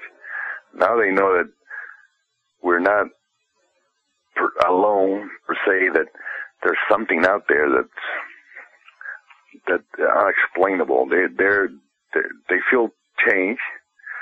Now there there are other people that have more negative encounters, which you know I've talked to that and some people a group uh, family from Australia has some very negative encounters, and they feel like they're being uh, pursued or attacked by some type of type of beings. Uh, you know, thankfully there's less negative encounters than positive encounters, but you know it runs the, the gamut. There are people that think they're enlightened uh, after the encounter; they their eyes have been opened. They've been illuminated, like John Keel used to say. Mhm. Or other people say that they don't want to see that again. They, they never want to see it again. They they they're terrified. Yeah, Jesus. Yeah. Yeah, frightening. Now, what, what for the family in Australia? What was what was the experience? What was tormenting them? It's a place a place called uh, Bullsbrook. Uh, I think it's Queensland. I'm not too sure. I don't have it right in front of me Mhm. right now, but th- there were this there, especially the daughter, a teenager, and a friend kept. They were getting visits visits at night. Some kind of entity seemed to be a cloaked entity that will float into their room, and uh, then they will they would scream, they would hide under the blankets, and then they would wake up in the morning with scratches on, on their bodies Oh God! they were like, you know, it was it was pretty weird. They, you know, I try to tell them, why did you contact me? I hear, uh, is there isn't there somebody in Australia that can help you? Yeah. I, I know there are investigators there, and I try to give them uh, a couple of names and emails, but they, they kept contacting me, and I kept uh, trying to give them, you know, advice on what to do. Uh, I think the last contact I had with them was in last year but they kept getting like uh, repeated in, encounters with this kind of weird entities that will visit their daughter and the, her daughter's friend at their house. That's and it was kind of it was pretty negative. yeah. They said it was a clothed thing that would float into the room. And uh, they, they felt some kind of negative aura coming from it. Hmm. Even even perhaps evil, you know. I Yeah. don't want to say that, but you know, maybe. Well, yeah. I mean, it's interesting. For some people, these are angels, and for some, they're demons. It's Yes, yes. Like I said, a different uh, either depends on the type of encounter you have. When the Sox and Celtics and Patriots or Bruins are champions again, to the chagrin of New York and Chicago fans, the crowds will gather and watch a parade go down Boylston Street. And this time next year, on the third Monday in April, the world will return to this great American city to run harder than ever and to cheer even louder for the 118th Boston Marathon. Bet on it. You're listening to Binnall of America Audio.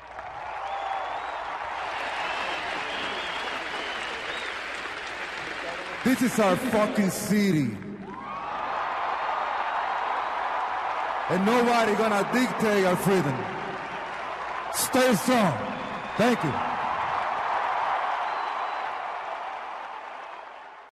Let's uh, sort of just tackle, I guess, the modern era. So we'll leave behind um, the, you know, we'll jump sort of maybe from like 1900 on. Have you have you seen any sort of like trends or overarching themes uh, develop amongst all these cases? Well, that, that they're increasing. I think a lot of people think that no, that we don't have encounters anymore. I, I tend to, to, to differ. We, it seems to be an increase of encounters from the 1900s on up. I mean, and uh, and maybe more profound cases and more high strangeness case, cases now. Um, now and then, uh, 2013, I I have. Let me tell. Let me see how many cases I have already, because I haven't updated the, um, the website for 2013. I included uh, 2010 to 2013 together. So. Uh, I'm sure it's by the nature, while you're looking at that, I'll just sort of make the point that just by, by the nature of time and everything, it's probably harder to get uh, the more recent ones anyway, uh, in a sense. Uh, it seems to be like a more complex encounters now. It's not your just your typical flying saucer landing and a little men coming out. It's, it's more complex now. It's more is not just uh, your friendly little green man. Is you got a lot of uh, what I call bedroom and intruders and uh, all all kinds of encounters. Uh, Bedroom intruders, yeah, it's like like the Australian case. yeah, uh, that's that's very common. That's very uh, common, very creepy. Jesus. You have um, you're at. Uh, let me see. I tell you, I got a. Uh, I haven't added any, but I, I have like 70, 78 cases for nine, for 2013. 78 cases. Wow. And, 78 and, cases, yeah. and like I said, but just just by the nature of time, that number could increase to 150 or something in five years because people will. Somebody might call Yeah. you in, in, in 2016 and say, "Oh, this thing happened to me in 2013," and then that'll go into the list. So it's Yeah, exactly. Like that lady that contacted me from from Arkansas that she uh, had the encounter in 2011. right, right. So and it seems to be like a lot of encounters, uh, you know, in South America. Is the they're like it never stops there, especially Chile, Argentina. For some reason, it's like wow, it never stops. We have some winged entities in Chile recently. There was a photograph taken. Oh, talking about photographs. I don't know if it, this is not already, and this is not in the UFO info yet, but there's a photograph taken of an entity in Chile and uh, oh, November 7, 2013. There's a weird, there's a, there's, a real, real weird image. I want to send you my email with that, um, my new cases so you could look at it. And plus there's another photograph of another entity taken in Argentina on November 19, 2013. And in both instances, they were not seen. They're, after the, the film was developed, that's when they were, they noticed the, the weird entities. Uh, well, that was the case uh, with the with, yeah. the with the Polish video too. I think. Uh, yeah, yeah. yes, exactly, yeah. In many in many cases, uh, it's, it's like that. Uh, I'll I'll send you my newest ones uh, from uh, 2013 Yeah. on your email, so you can look at them. Yeah, it's it's it's remarkable stuff. I mean, I, I really it's a difficult topic to grasp in a sense because, like I said, I think we're dealing with a multitude of different things all happening at once. Uh, you know, and we're You're we're- right. Many many different type of phenomenon included here. Right. A lot of different types, and and, and many people will ask me, "What is your your favorite encounter, your strangest encounter?" I, I can't really answer that because there's so many. Yeah. So, wow, you know, it's, it's it's impossible. Do you ever do you ever feel like jaded by these because you've gotten so many look looked at so many cases and everything? Are you ever just like, oh, geez, uh, You know. I want to give up. Yeah, I, I, I'm a couple times I almost did, but then I, I, I keep, I don't know, I keep coming back at it, doing it. I don't know why. I keep, I keep coming back, and I think it feels like it's something that I have to do. I don't know why, but uh, one one day I'll stop. I don't know, maybe soon. I'm not, I'm not sure. Uh, No, dude, you can't. do, you can't stop. We, I got to tell you, this is like you're doing some of the best work I've seen in a long, long time. So you, you can't stop. I, I wish we. I got to give all, all props and due respect to Greg Bishop. He's been raving about your stuff for a while, and and really turned me on to the website uh, a few months ago, and I was completely blown away, and I'm, I'm still stunned by the sheer amount of stuff. So. Greg, I, I, I talked to him again, uh, February something. We have a, a date set up with him again. Yeah. Yeah, I think he said on the ninth, so uh, around that time. But uh, Yeah. yeah.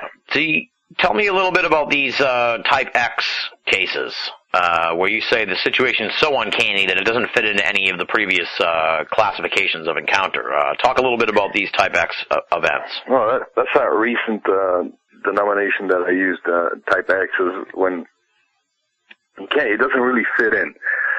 Something that's so weird and so high strength that I go, wow, it's not, it, it doesn't, sometimes it doesn't necessarily deal with a humanoid. It's with, uh, some, something, an event so weird that, uh, that you can't really, like this case in, uh, in, uh, in Russia.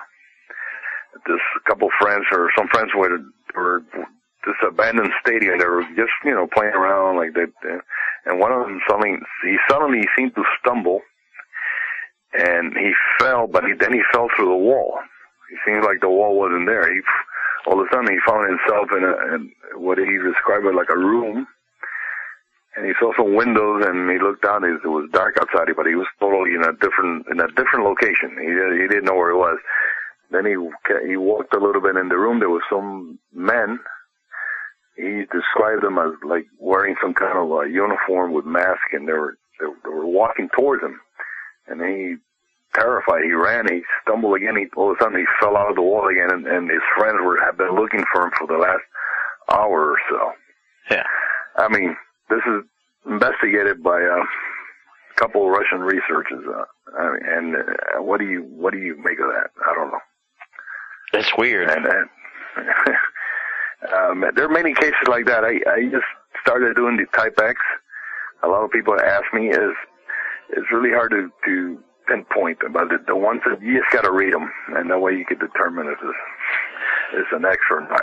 Right, right, right. Well, there's one. There's a couple in there that are like people get into uh, the craft and they see a Bigfoot in the craft, or they see a Bigfoot Right. interacting with the with the ETs in, a, in a natural Yes. sort of way, as if they're on the same page, sort of. Yes, yes. That's what I, you know, I, that's why I say that, uh, Bigfoot, in my opinion, okay, I, I don't think Bigfoot is an animal.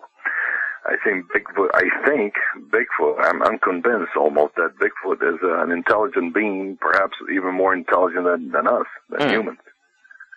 And and he has uh, psychic, uh, it could be, and he has psychic, uh, powers or potential. Uh, Is, is, is, is, it can speak to us, communicate via, you know, telepathy and, uh, do other stuff.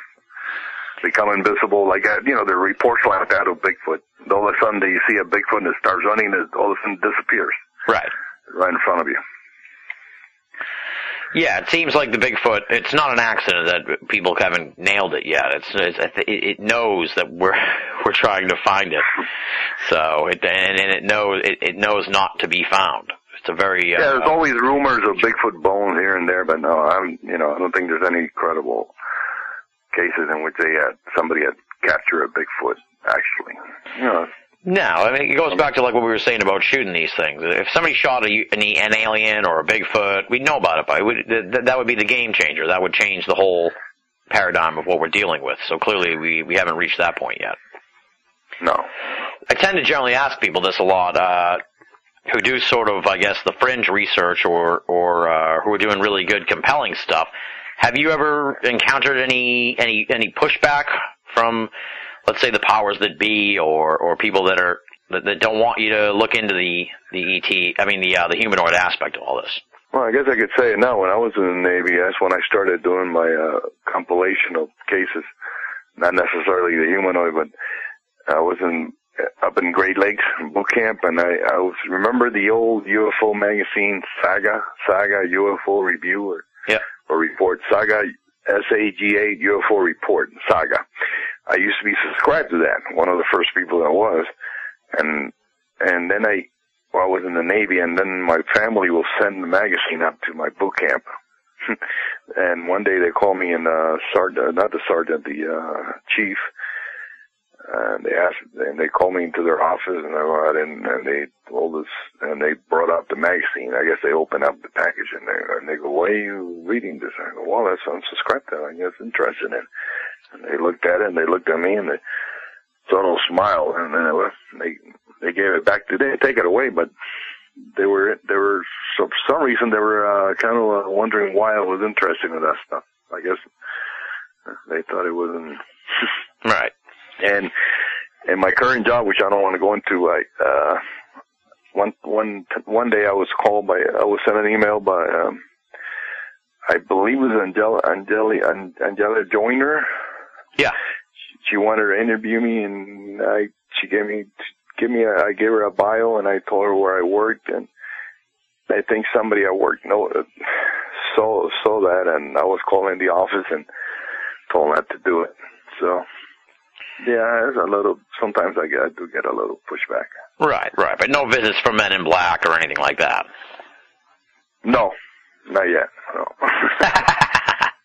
no. I have sent you the email. yes, I Yeah. see. I see. Okay. It's uh, it's pretty weird. I mean, I don't know what to. It's it's.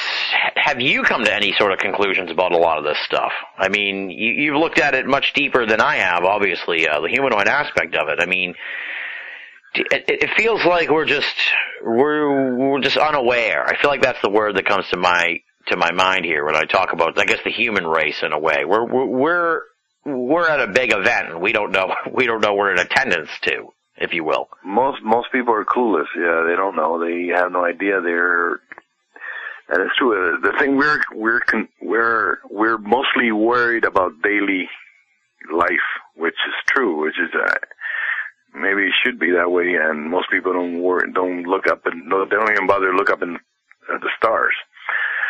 But there's something around us as I don't know. There's, there's more more to this world than what we believe or what we see. Uh, I think that's that's what I conclude. I think that there's there's more out there. There's a we're we're not alone in this earth, Hmm. and I'm not talking about you know our animal friends. I'm talking about some somebody else is with us. They've been here. They've been here for longer than us. Maybe they're maybe they think that we're the ones that are intruding here. Who knows? That's a creepy thought. yeah, yeah. Well, you do you do sort of wonder in a sense, where it's like we could be sharing the planet with some other some other entity or or species or something like that, or some intelligence is probably the best way to put it. And they could have been here all along, and they might not be too happy that we've just taken over the place. No, they might not like us too much. Who knows? But maybe some of them uh, do care for us, which is the hope for many of the people that do have encounters. Hmm. Maybe they're they're here to to serve mankind. like those, Well, that's a like- good that's a good jumping off point in a sense because one of the one of the aspects of these type X cases in the article that you wrote for the website there is uh these it was such a chilling term the permanent abduction which uh Right. is it sounds like what that guy in Cleveland did to those girls you know uh a permanent abduction is just that they're just taking you forever that's a scary thought, especially when you think about uh, there's a guy doing great work, uh, David Paulides, who does work on these amazing missing Yes. person cases. I have all these books so far, Mm. and just incredible. And and that's another thing that people are totally unaware that's going on. Yeah, and you wonder Uh, if there's some kind of Venn diagram point there where these these permanent abductions and the mysterious disappearances somehow connect or something. I don't know. Scary. Yeah. I, uh, permanent abductions, there, there's more than than people want to really admit. A lot of them. like the, the you know like the uh, Fredich Valent, Valentich case in Yeah. Australia, the pilot, and the two Puerto Rican pilots back in 1980. Uh, there's many cases, actually. Yeah, it's a phenomenon, that's for sure. It's uh, it's frightening in a way. It's kind of like uh, done a little bit on human mutilations uh, cases, and but the permanent abduction thing is, like you say in the in the Type X article, unless there's someone there to see it, you don't necessarily know it was a permanent abduction. True. But then there's Uh, there's uh. There, there's a case in uh, again out of Brazil. It seems to be like crazy stuff happening. That happens there. Uh, two brothers, and they were abducted. One was brought back, and the other one was never heard from again. This happened in seven again '78 in Brazil. I mean, and instances like that when there's a couple witnesses and one is one disappears and the other one. I mean, usually if it happens here, maybe they'll arrest the guy and then accuse him of murdering his brother. I don't know if that's what happened or whatever, but no, he he was believed. It was an actual case in uh, in January 1978 in Brazil. yeah. Now, why do you think it is that Latin America is such a hotbed for these types of stories? You know, I, really can't. There's it's, there's a lot of uh, well, you know, Latin America. There's there's a lot of uh, ancient uh, history there. There's a lot of uh, ancient uh, ruins there. That, that the, the Mayas, the Inca, the Olmecs, and, and before them, other uh, civilizations that, that were there. And there's a lot of folklore there. There's a lot of legend. And, and, and same with same with uh in Europe, same and uh, you know in the UK and uh all all over Europe, and and and I mean in the U.S. also because we got the American Indians and they have legends and they have their mythology. A a lot of that deals with uh, visitors from from from the stars, from other realms or from other planets. If you think about it, it a lot of our, our ancient myth and mythology deals with uh, visits from other places Yeah. by uh, what you know gods or whatever. Exactly. Yeah. Yeah. Well, I, I think you you mentioned Ardy Sixkiller Clarke in a few places uh, in, in these Yeah. reports. She's she's done amazing work uh, uncovering these modern encounters. Uh, you know, that's the that's I think one of the big things that I took home from uh, obviously your site and her work too is uh, these things are happening in modern times, and stunningly, it's really not as widely reported in the paranormal media as you would think. Why do you think that is? Do you think people are still uh, subliminally uh, afraid of the of, of of the entities in a way, uh, just just like it was back in the day of the NICAP and APRO kind of. I think so. I, I think uh, it's really hard to accept something like that. I mean, you'll be you'll be a, it's like accepting that something there's something here that's that's the more intelligent than man, than human, more powerful than human, and could take us out anytime they wanted to. I don't know. Maybe they don't want to face the fact that we're, you know, we're not uh I mean, we're not at the, the top of the food chain. I, that's what I that's what I think. Right, right.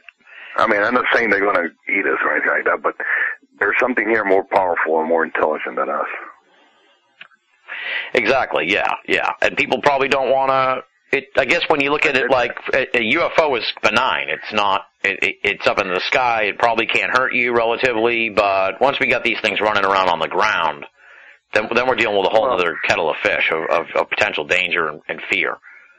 Yeah, I, I I like to include all the cases, the benign cases, the bad cases, the the negative cases. A lot of people don't want to deal with the negative cases. They totally ignore those. They just want to believe that we there's brothers from outer space are coming here to save us. I like to believe that too, but you know, we got to be. uh We have to believe what we see and what we read and what we're, we're told. Right. We have to deal with the facts that we have or the the information The that we have. right? The information that we have. Yeah. So it's it, it would be foolish. It would be foolish to dismiss the, the frightening ones because we don't want to be frightened because because that could we could do we do that at our own peril perhaps. Right. You have to be open to all the situations or all the, the type of encounters, and you have to look at the good and the bad. In order to have light, there got to be darkness also. So that's my opinion. We talked about the, I guess you could say the spiritual or psychological effect on these folks who've had these humanoid encounters. What about, and you talked about the people who uh, shot at the UFOs and, and bad stuff happened to them, but I guess t- talk a little bit maybe, are there any instances where people encounter these entities and then later fall ill or show any sign of physical uh, effects from the encounters? Yeah, many, many, many times there there are people that uh, many times they're warned not to get close by the entities, but they still do.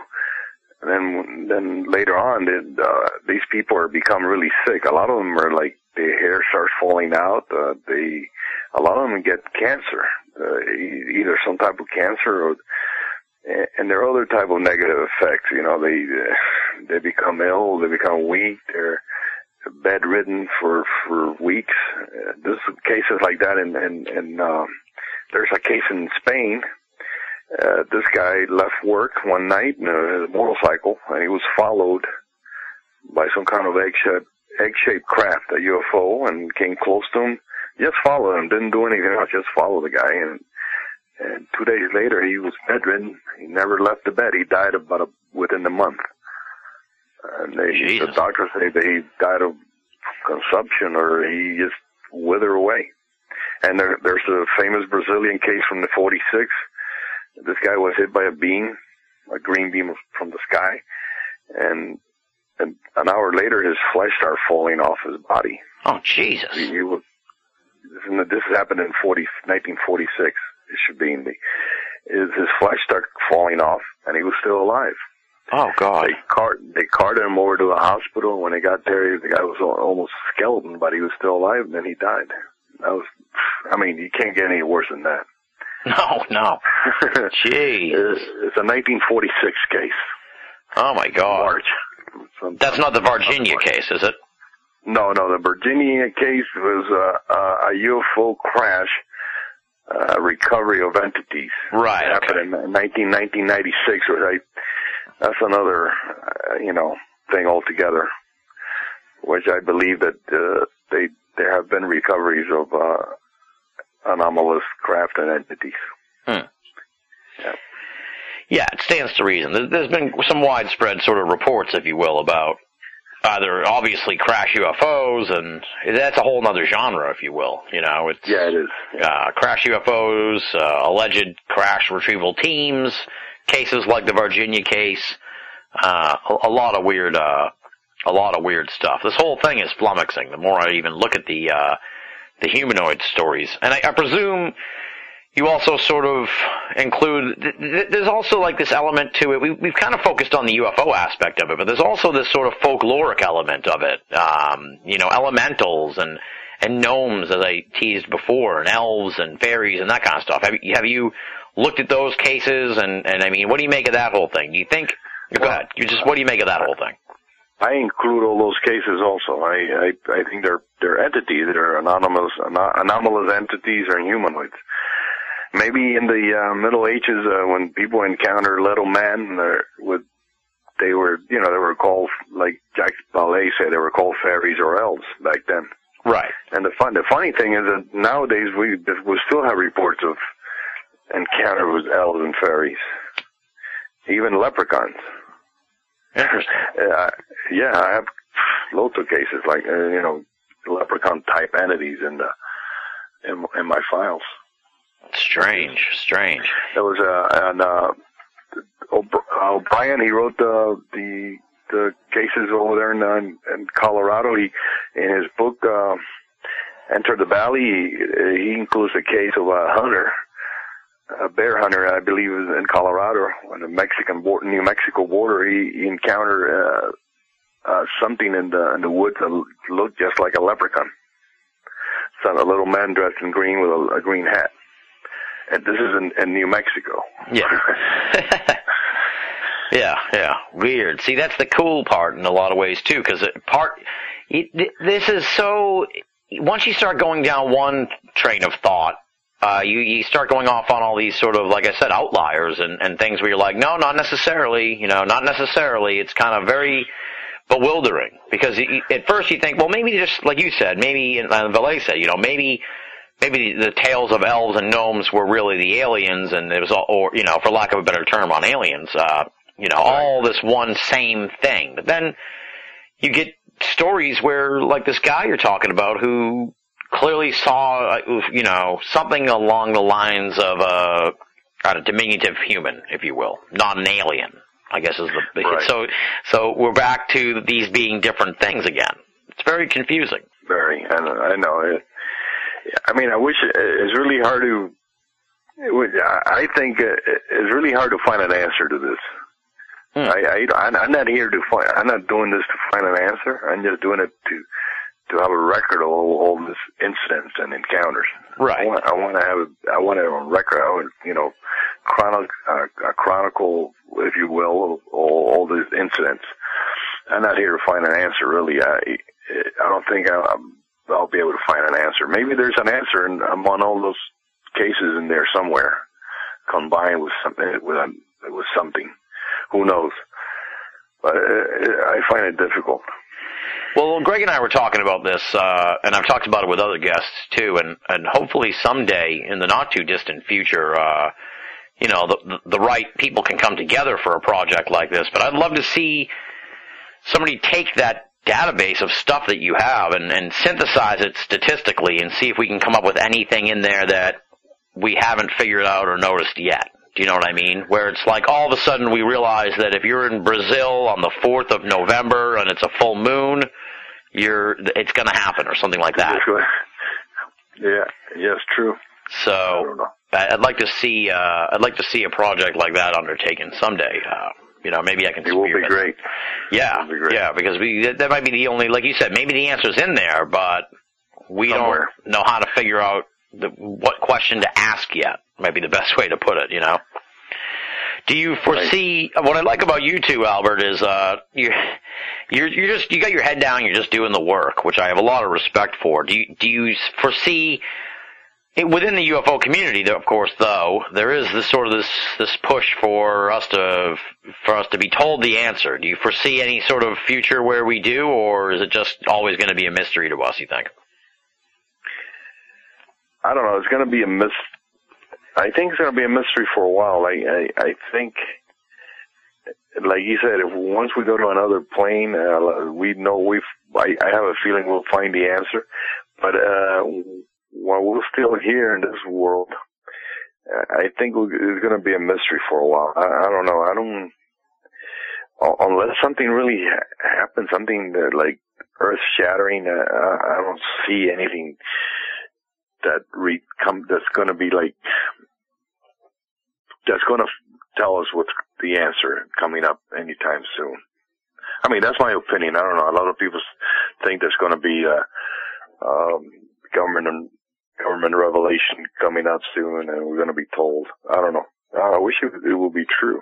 So Yeah, but it, just looking at your stuff is like an argument against that in a sense, just because the sheer amount of weirdness going on. Uh, I can't imagine that the government could have figured it out themselves. So, and it, it, whatever answers they have might have come from one of these entities, and I don't know if I would trust it in the first place. So, so who knows? maybe they gave up already, and and really I could see that. Yeah, the government saying, "Hey, this is way too complicated and weird for us, and it's not hurting us, so let's just move on." Yeah. I was I was looking at a uh, case here, and uh, which I always thought it was an uh, you, you know a lot of people ask me what you know what is a case that you find important I mean interesting. Uh, there's this case in 1993 and from Israel, Uh-huh. A place called Borgata. May 30, that this uh, lady Hannah she woke up, she heard her dog barking. She got up. This is around 3 a.m. in the morning and went downstairs uh, from her bedroom to the kitchen and looked out the garden through the glass door. When she saw her dog literally flying through the air and slamming against the wall. Oh God. Poor, poor dog. Shocked and terrified, she bravely opened the door, but was confronted by an invisible wall. She couldn't move. She couldn't go any further. Then she saw like an eight foot tall giant, a man in bright coveralls. Her, her first thought, for some reason, was a thief, she thought. Suddenly, uh, she heard something inside her head that told her, you think I'm a thief? What did you do with my dog? She she asked furiously, and then the, she heard again in her head. He disturbed me as you do now. The giant spoke to her telepathically without moving his lips. And this is what he said next. I could crush you, but I don't want to. Just leave me alone. I'm busy. The woman then ran back into the bedroom to wake up her husband. When both came down, the giant had disappeared. In the garden, they found huge footprints, about a foot and four inches in length, and certain they later they later found uh, circles in, in their garden and some kind of powder on the floor. But it, I just thought it was uh, kind of frightening the the way this per, this entity told a lady that he could crush her. Yeah. Yeah, I'm I'm, sure I'm rendered speechless here. Yeah, that's he just dismisses. He, she's like a she's like an insect. He just dismisses her like I, I would, you know, I could fling you across the wall like the dog. Did the dog die, or was it what happened with the dog? Doesn't mention anymore what happened to the dog. Uh, hopefully not. Well, he was hit against, he was slammed against the wall, but uh, it, it reminds me of that uh, of the movie Prometheus, the tall giant type of creature. Did you see the movie? No, I didn't see it. No. Okay. All right. Well, never mind then. But I just, uh, I thought this is a kind of uh, strange, ominous case. I mean, I don't like I don't like to dwell in the negative cases, but there's, you know, they they should be paying attention to. I believe, you know. What about an instance where yeah, yeah, you've heard of these kind of stories where it's like an they they're often tagged with an angel situation where people are saved by an entity, a mysterious entity. Have you ever looked at that kind of thing? Have you ever gotten a? I'm sure you have. I feel like every question I ask, I ask, have you gotten these? And you're like, yes, I have a million of them. Have you talk a little bit about uh, those potential stories because I'm sure they've crossed your path. There are many cases, uh, I mean, in which people claim that they've been beneficially affected after encountering not necessarily a humanoid, but after encountering a, UFO. Uh, I remember that the case in Texas, two police officers, one of them uh, had been recently bitten, been bitten by a, by an, I believe it was an alligator, and he had a, a wound. And they came, they came upon a, uh, a UFO that uh, emitted some light towards them or something, and and the next day this guy was cured of the wound. And there's also cases of people claimed. I talked to a guy personally from uh, uh, Brooklyn, New York, and he said he was uh, uh, cured of his cancer after an encounter with. Uh, he woke up and he there was like, according to him, there was four men in the room. They were all blonde, wearing blue outfits, tight fit, and blonde hair, and they, uh, came up to him. They did something to his. He said it to his uh, stomach, and he was cured of his cancer. He had some kind of cancer. I don't remember what panc- pancreatic, which is very uh, lethal. Hmm. I talked to him back in the 90s. This is according to him. This happened in '89. Uh, that's that's his story. Uh, I mean, uh, I can't say it's true or not, but uh, there there's many cases in which people claim uh, very positive, you know, after effects. Yeah. So it's not all doom and gloom. Right, right. It's not all that they have these encounters and they die or they uh, they get sick or anything. It's it's so Or weird. get It's- or yeah. get threatened, you know. Yeah, yeah, exactly, exactly. Well, yeah, I'm sure you sort of looked at the Men in Black aspect of all this too, because that that's one where people don't know if they're humans or aliens or or what. They're kind of like the Black Eyed Kids situation. Yeah, a lot of people connect to both, but I I don't know if there's there's a connection. I find the black eyed kids better better uh more sinister than the men in black actually. Yeah, I don't know. But uh, but men in black has been reported uh you know in the US, the UK, in South America, Australia, many countries, uh, France.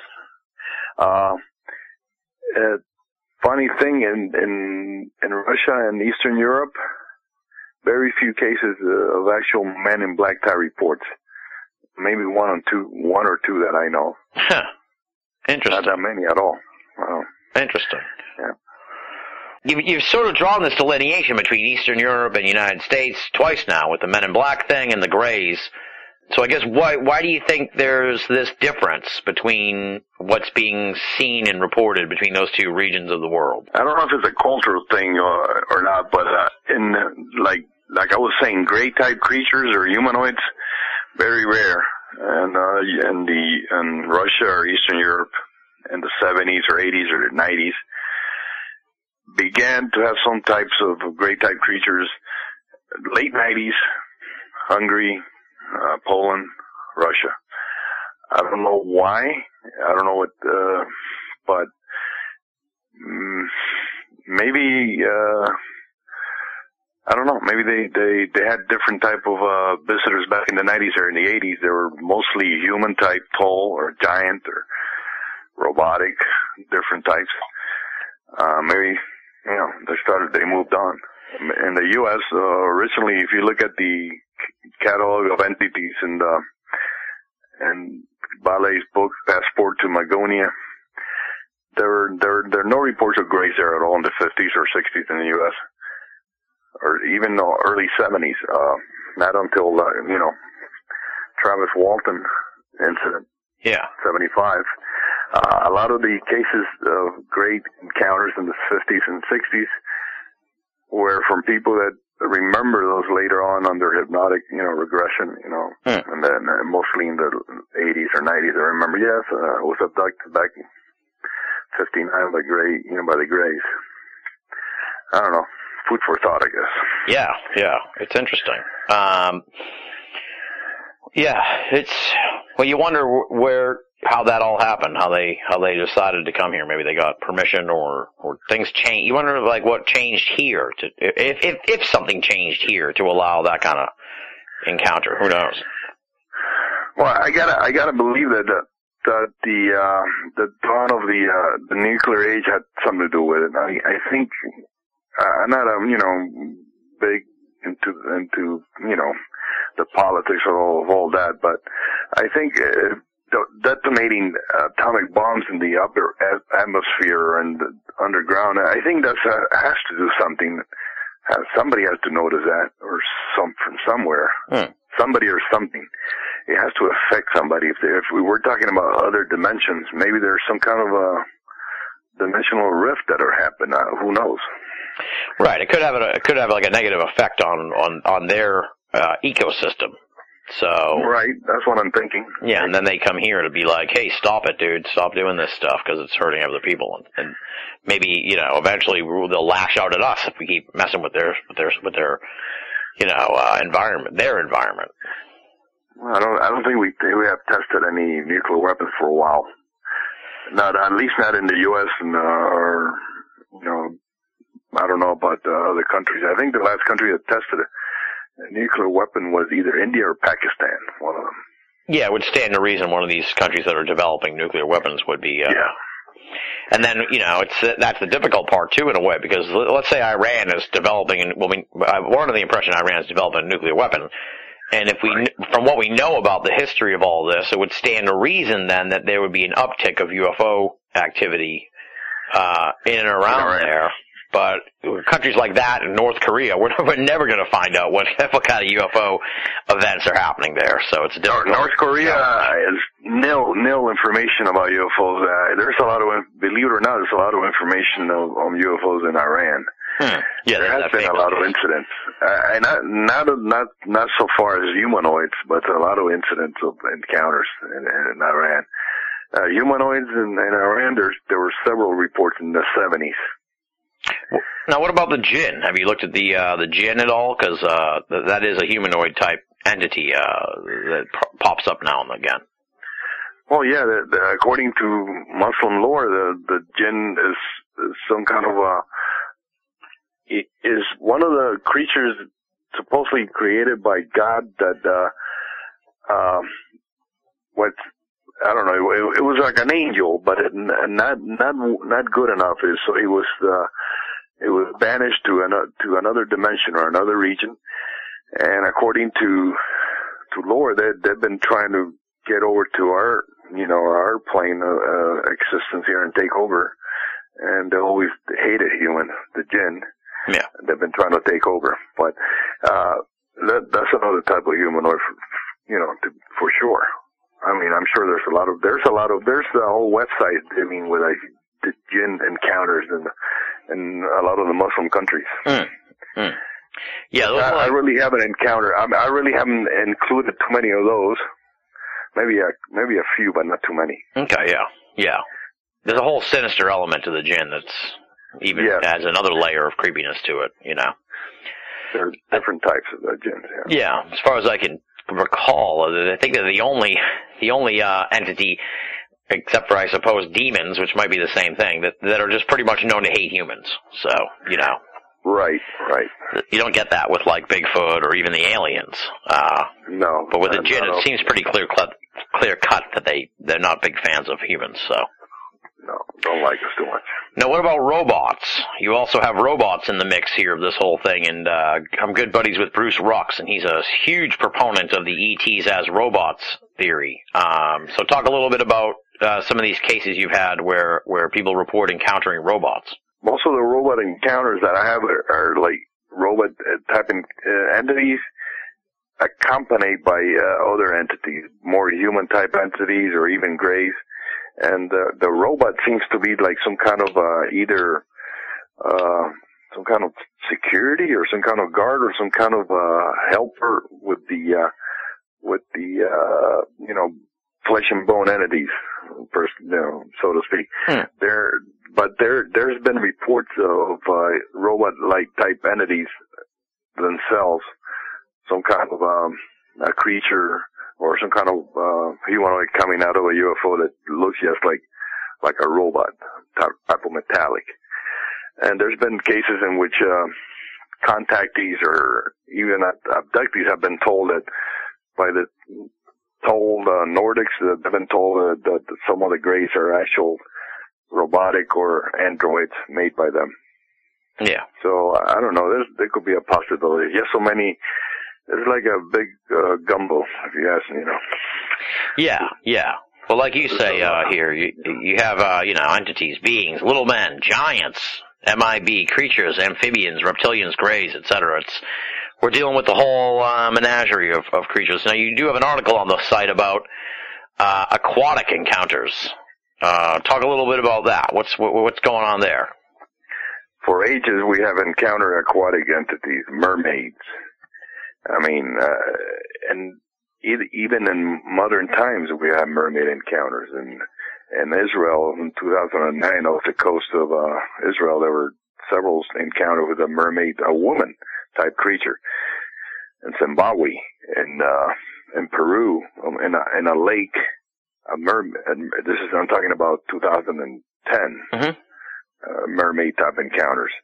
Uh, and besides mermaids, uh, other aquatic uh, entities.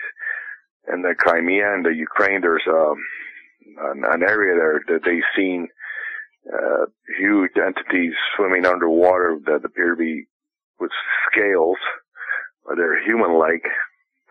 Um, but they, they don't look like the mermaid, you know, like a regular mermaid. So there's some other type of uh, underwater creature. But uh, ever since uh, there's been throughout the ages encounters with uh, besides just, uh, you know your sea serpent, there's uh, you know type mermaids and other aquatic humanoids. Now, what happens?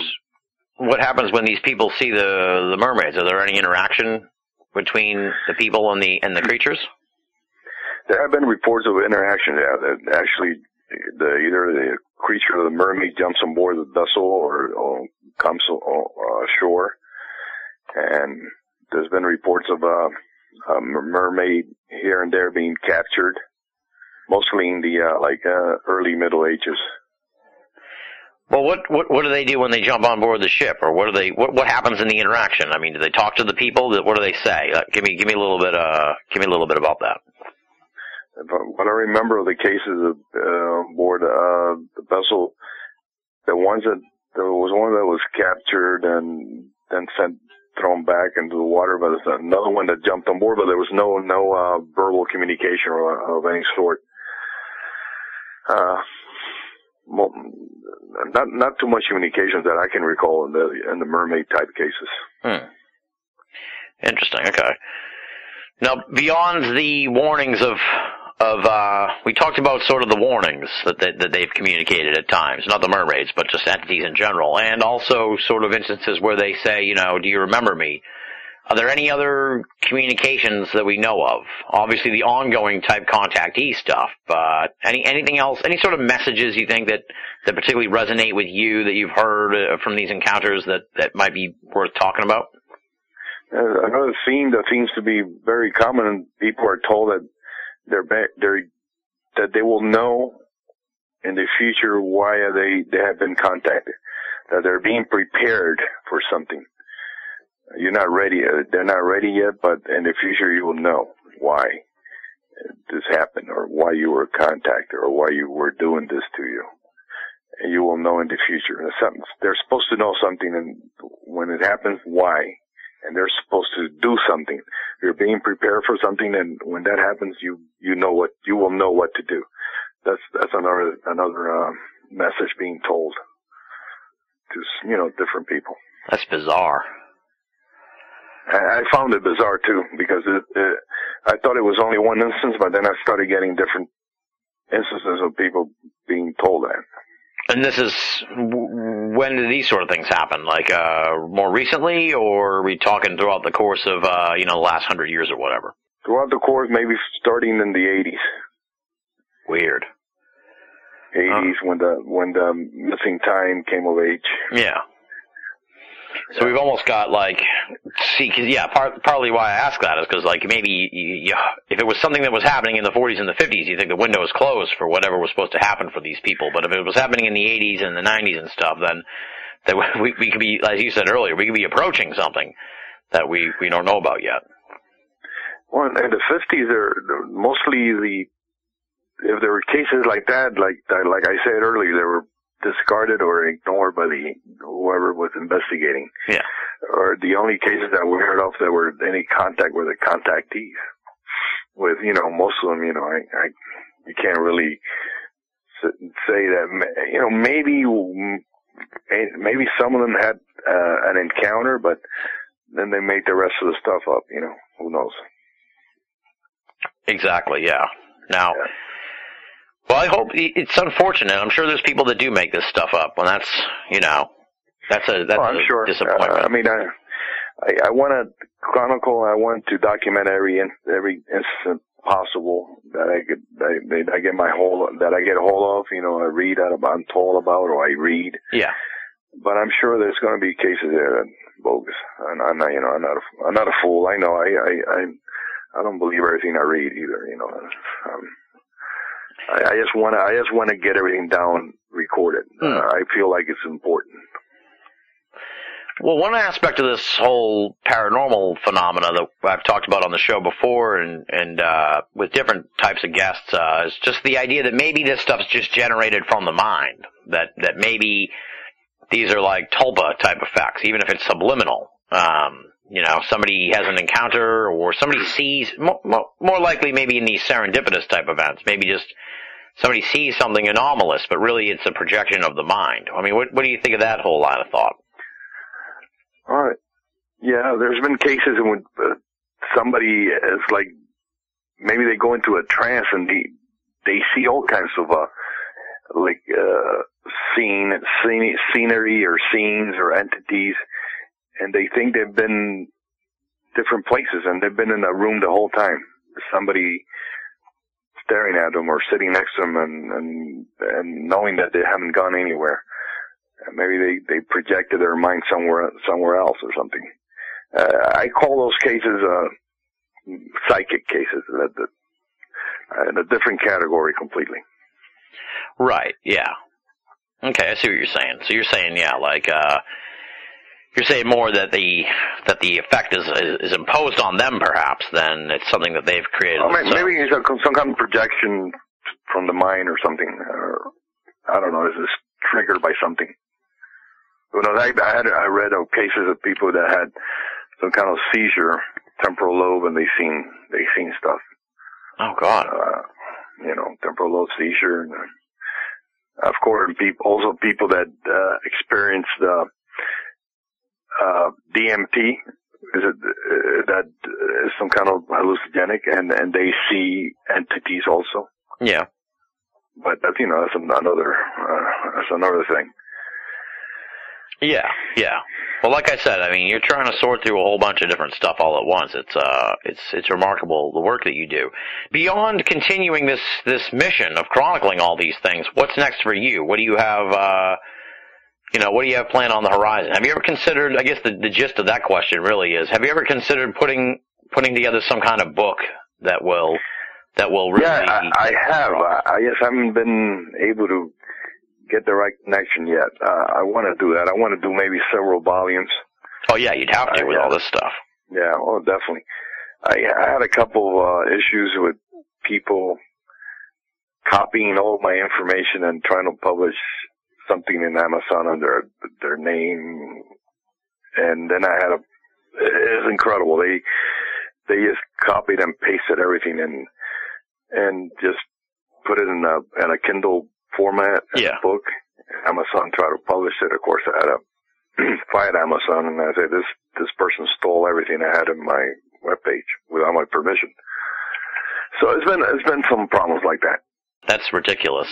I, They they uh they try to say that they're they uh, themselves compile everything and and uh, incredible. I can't. I don't know how people can do that, man. Right? Yeah, that's just pathetic. Uh, you know, anyone that's that's just like a really uh, scummy thing to do. I don't know. Yeah, Yeah, shame on those people is what I say. Um, so yeah, so I definitely, I highly recommend you put together a book on this stuff. But like I said, I mean, I went to one one year on here and it was like 250 pages of a PDF file, and it was so just the sheer amount of stuff is is amazing, and and uh, you know, just, I just I try to I try to make each entry as long as possible with all the important information in there.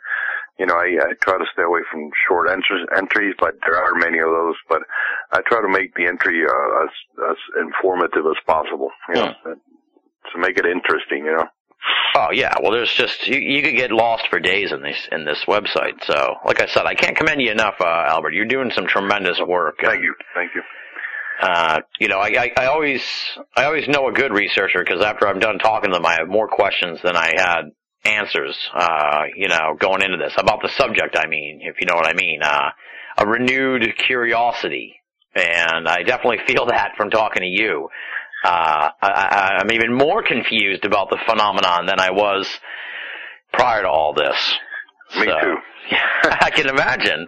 I, I can imagine. Um, yeah, it's it's a tremendous amount of work, and and uh, I got to put you over here too, Albert, because you've done some just tremendous stuff, and you're so humble about it. I really am amazed. Uh, anybody else in this field who has done the amount of work that you have compiling this stuff would be patting themselves on the back so much they they have an injured shoulder. That's how it is in this field. So No, you know what? I enjoy it. I, I do. I, sometimes I do get a little fed up and and and frustrated and confused, especially when something like that happened. What I mentioned earlier. But I feel like I have con- to continue doing it, and I, and I enjoy. I enjoy typing all that. I I I, I type and I compile and I translate. I, I I try to do all I can to get this all the information down. Yeah, I mean, your humility is breathtaking, man. I mean, you you're doing amazing stuff, and I'm glad that I'm glad that Greg turned me on to your to your material, and and that uh, you know we've had the opportunity to have you here on this show, and you've been on Radio Mysterioso, and I'm sure you'll be back on my show and Greg's show, and hopefully on some other shows too, because uh, more people need to know about this work that you're doing because it's tremendous. Um, and it'll give them a whole nother look at this phenomenon in a, a lot of ways. So I can't thank you enough for coming on the show. We'll definitely get you back on the show to talk more about this. Uh, maybe when I have it a long stretch of time when I can really uh, dig further into this, I'll try and do that idea of putting together the top Try to cases. try to read uh, some of the what, some of the cases and see if you find any interesting cases that you want to discuss, and we could do that. Yeah, we'll do that sometime in the future. We'll do sort of Okay, uh, like a best of. But uh, on that note, thank you very much for coming on the show, Albert. It's been a real pleasure, my friend. All right, uh, same here. That does it for this edition of BOA Audio Season 8. Big, big thanks to Albert Rosales for coming on the show and for giving us so much time be sure to check out his website, ufoinfo.com slash humanoid. Pretty simple, ufoinfo.com slash humanoid. There you can dig into the 17,000 plus case files on humanoid encounters that he has compiled. So carve out a little bit of time to dig into this website. It is like a rabbit hole, my friends. Once you go down into the humanoid encounter case file database that he has created, you're going to be in there for quite some time because it is tremendous stuff. Kudos to him for his tireless work. Moving right along now, it's time for BOA audio listener feedback. But if you're a long-time listener of the program, you can almost certainly guess what I'm about to say right now, and that is that we are going to eschew listener feedback here this week because this episode is long, long, long overdue. I don't even know what happened. Actually, I do know what happened. The last time you heard from me, we were doing the live edition of BOA Audio with the boys from Project Archivist, Lobo, and Rojan. And as you may recall, I was sick as a dog.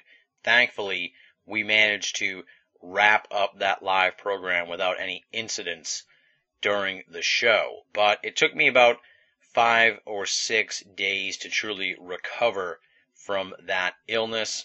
And then next thing you know, I was barreling headlong into a week of scheduled taped episodes. And as is always the case when we do the taped episodes, they require quite a bit of time on my end because I want to dive into the materials of the guests.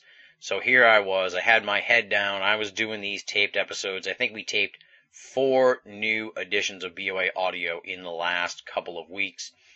And then I looked up and I said, oh my goodness, it's been way too long since we posted this program. Thankfully, I'm sitting on a pretty clear schedule for a change, and I could take the time this past weekend and today to wrap up the Albert Rosales edition of the show, which you have just listened to. I'm also sitting on the BOA Audio Baseball Special, which is historically overdue at this point. I'm going to buckle down tomorrow and hopefully have the rest of the segments for that program edited and barring any unforeseen developments, have that special edition of the program available for folks on Thursday. Because the less time I spend on that, the better, as the vast majority of BOA audio listeners do not tune into the baseball special. Beyond that, the plan right now is to contact a couple of friends and see about doing a, another live edition of the program very, very shortly. Hopefully, perhaps Sunday. Best case scenario would be Thursday, but I'm highly skeptical of that. But Sunday or the following week, we'll do another live episode we got a backlog at this point, which is great. We got a backlog of taped shows that are really, really good. I was uh, very, very happy with these tape shows that we recorded in the last couple of weeks. So, for the folks who have been itching to hear BOA audio, don't worry. I wasn't just resting on my laurels. I wasn't sitting here with my feet up saying, oh, they can wait.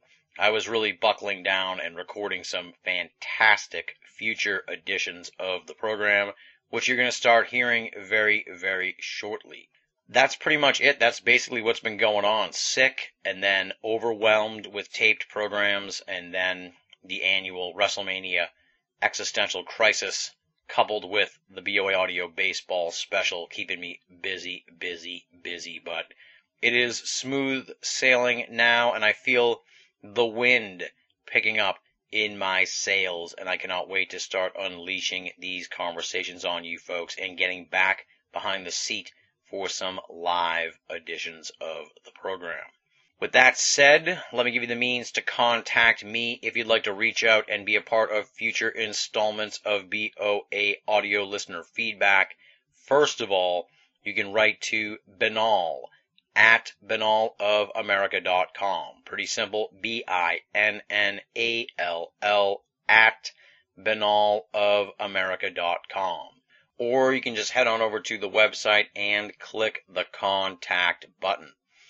If you want something a little more interactive, you can also join up at the official BOA forum, the US of E.com, T H E U S O F E dot com. We like to call it BOA's Paranormal Playground. Lots of discussion going on there regarding the world of the esoteric as well as pop culture and sports. So join up at the US of E for some off kilter examination of our very weird world. Additionally, I'm on Facebook and Twitter, so just punch in Binnall, B-I-N-N-A-L-L.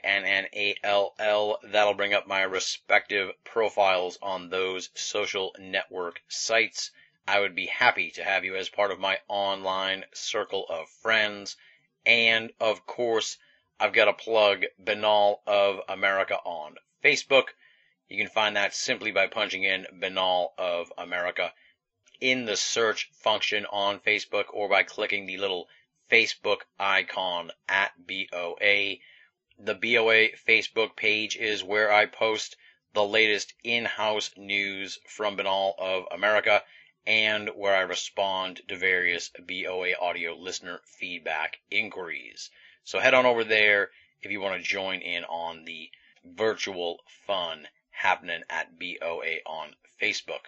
No matter how you choose to reach out to me, trust me, my friends, I read all correspondences from BOA audio listeners and try to write people back as soon as possible. If I haven't got back to you yet, folks, sit tight. I will reach out to you in response to your correspondence. And I want to hear your thoughts on the program, the season, guests you want to hear in the future, previous guests you really enjoyed and want to hear back on the show, all that good stuff. Send me your thoughts on the program. BOA Audio is truly an interactive show, and it is fueled, as we say at the end of the show, every episode by the BOA Audio listeners. Up next, please allow me to take a moment and thank the outstanding and esteemed BOA staff. Leslie, Chiron, Regan Lee, Joe V, Tina Senna, Richard Thomas, Marla Pena, Bruce Pretty, Tony Morrill, our webmaster Ray Weigel, and our graphics guru Jeremy Boston. We have got a new piece up at Binnall of America just posted in the last 24 to 48 hours from the esteemed Regan Lee. So be sure to check that out at BOA. And I want to make another renewed call for fresh voices to feature at Binnall of America. If you have something to say about the esoteric, good, bad, or ugly, let me know. I'd love to bring you into the fold at BOA and give you a platform to spread your writing. You know how to get hold of me. I already pushed the contact methods. So if you're thinking about writing about the paranormal, please keep us in mind and let us know if you'd be interested in joining the BOA staff. Traditionally, now would come the time in the program where I take my hat off and pass it around and ask for donations from the BOA audio listeners. But since it has been three weeks since you heard from me last, I really don't feel quite comfortable asking for donations. So we'll do the right thing here help somebody else out if you want to this week. That would be great. Because as I said, it's been a while since you heard from me. I'll push you for donations on the next edition of the program, but I don't want to be disingenuous here and ask for donations after you haven't heard from me in quite some time. On the next edition of BOA Audio, aside from the 2014 BOA Audio Baseball Special, I cannot tell you specifically what you'll be hearing next. I'd like to schedule another live edition of the program and probably will be contacting some folks tomorrow to see about doing that. As I said, best case scenario is Thursday, but it is highly unlikely. More likely, a special Easter Sunday edition of BOA Live with hopefully a real barn burner of a guest. I've got somebody in mind that I'd like to bring back onto the show. So hopefully, if he's free on Sunday, I think we're going to see if we can do that, and it would be killer. Beyond that, I'm going to start diving into these taped programs that I recorded over the last few weeks and start putting those together and getting those ready to unleash. As always, stay tuned to Binnall of America and BOA on Facebook for all the latest news on the next edition of BOA Audio. Hopefully, all of the interminable delays that have really dragged us down here at the beginning of 2014 are in the rear view mirror and we can get back to some semblance of a normal schedule. It drives me as crazy as it drives all you folks. Trust me, it drives me nuts when we go so long without doing a show. So hopefully we can get things back on track here as we roll into the latter third of BOA Audio Season 8. Unbelievable. This is episode 19 of Season 8, and traditionally we only go 33 episodes per season. So we're well past the halfway point. We are closing in on the end of season 8 already. It's uh, been an amazingly fast journey this year, especially when you consider the delays that have plagued us in January and March. So stay tuned. That's really all I have to say about that. Stay tuned because we got a lot of great stuff coming at you in the next few weeks and months as we head toward the close of season 8.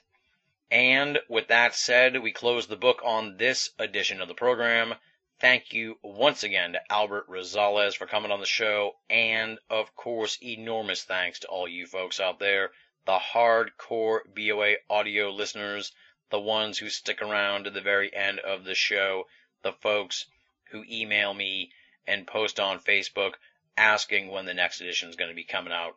You guys are awesome. You are as I've always said, the fuel that drives the BOA mothership. Thank you for your enduring support of this program, and thank you once again for making BOA audio a part of your esoteric audio playlist. Until next time, this is Tim Binnall, thanking you for listening and signing off.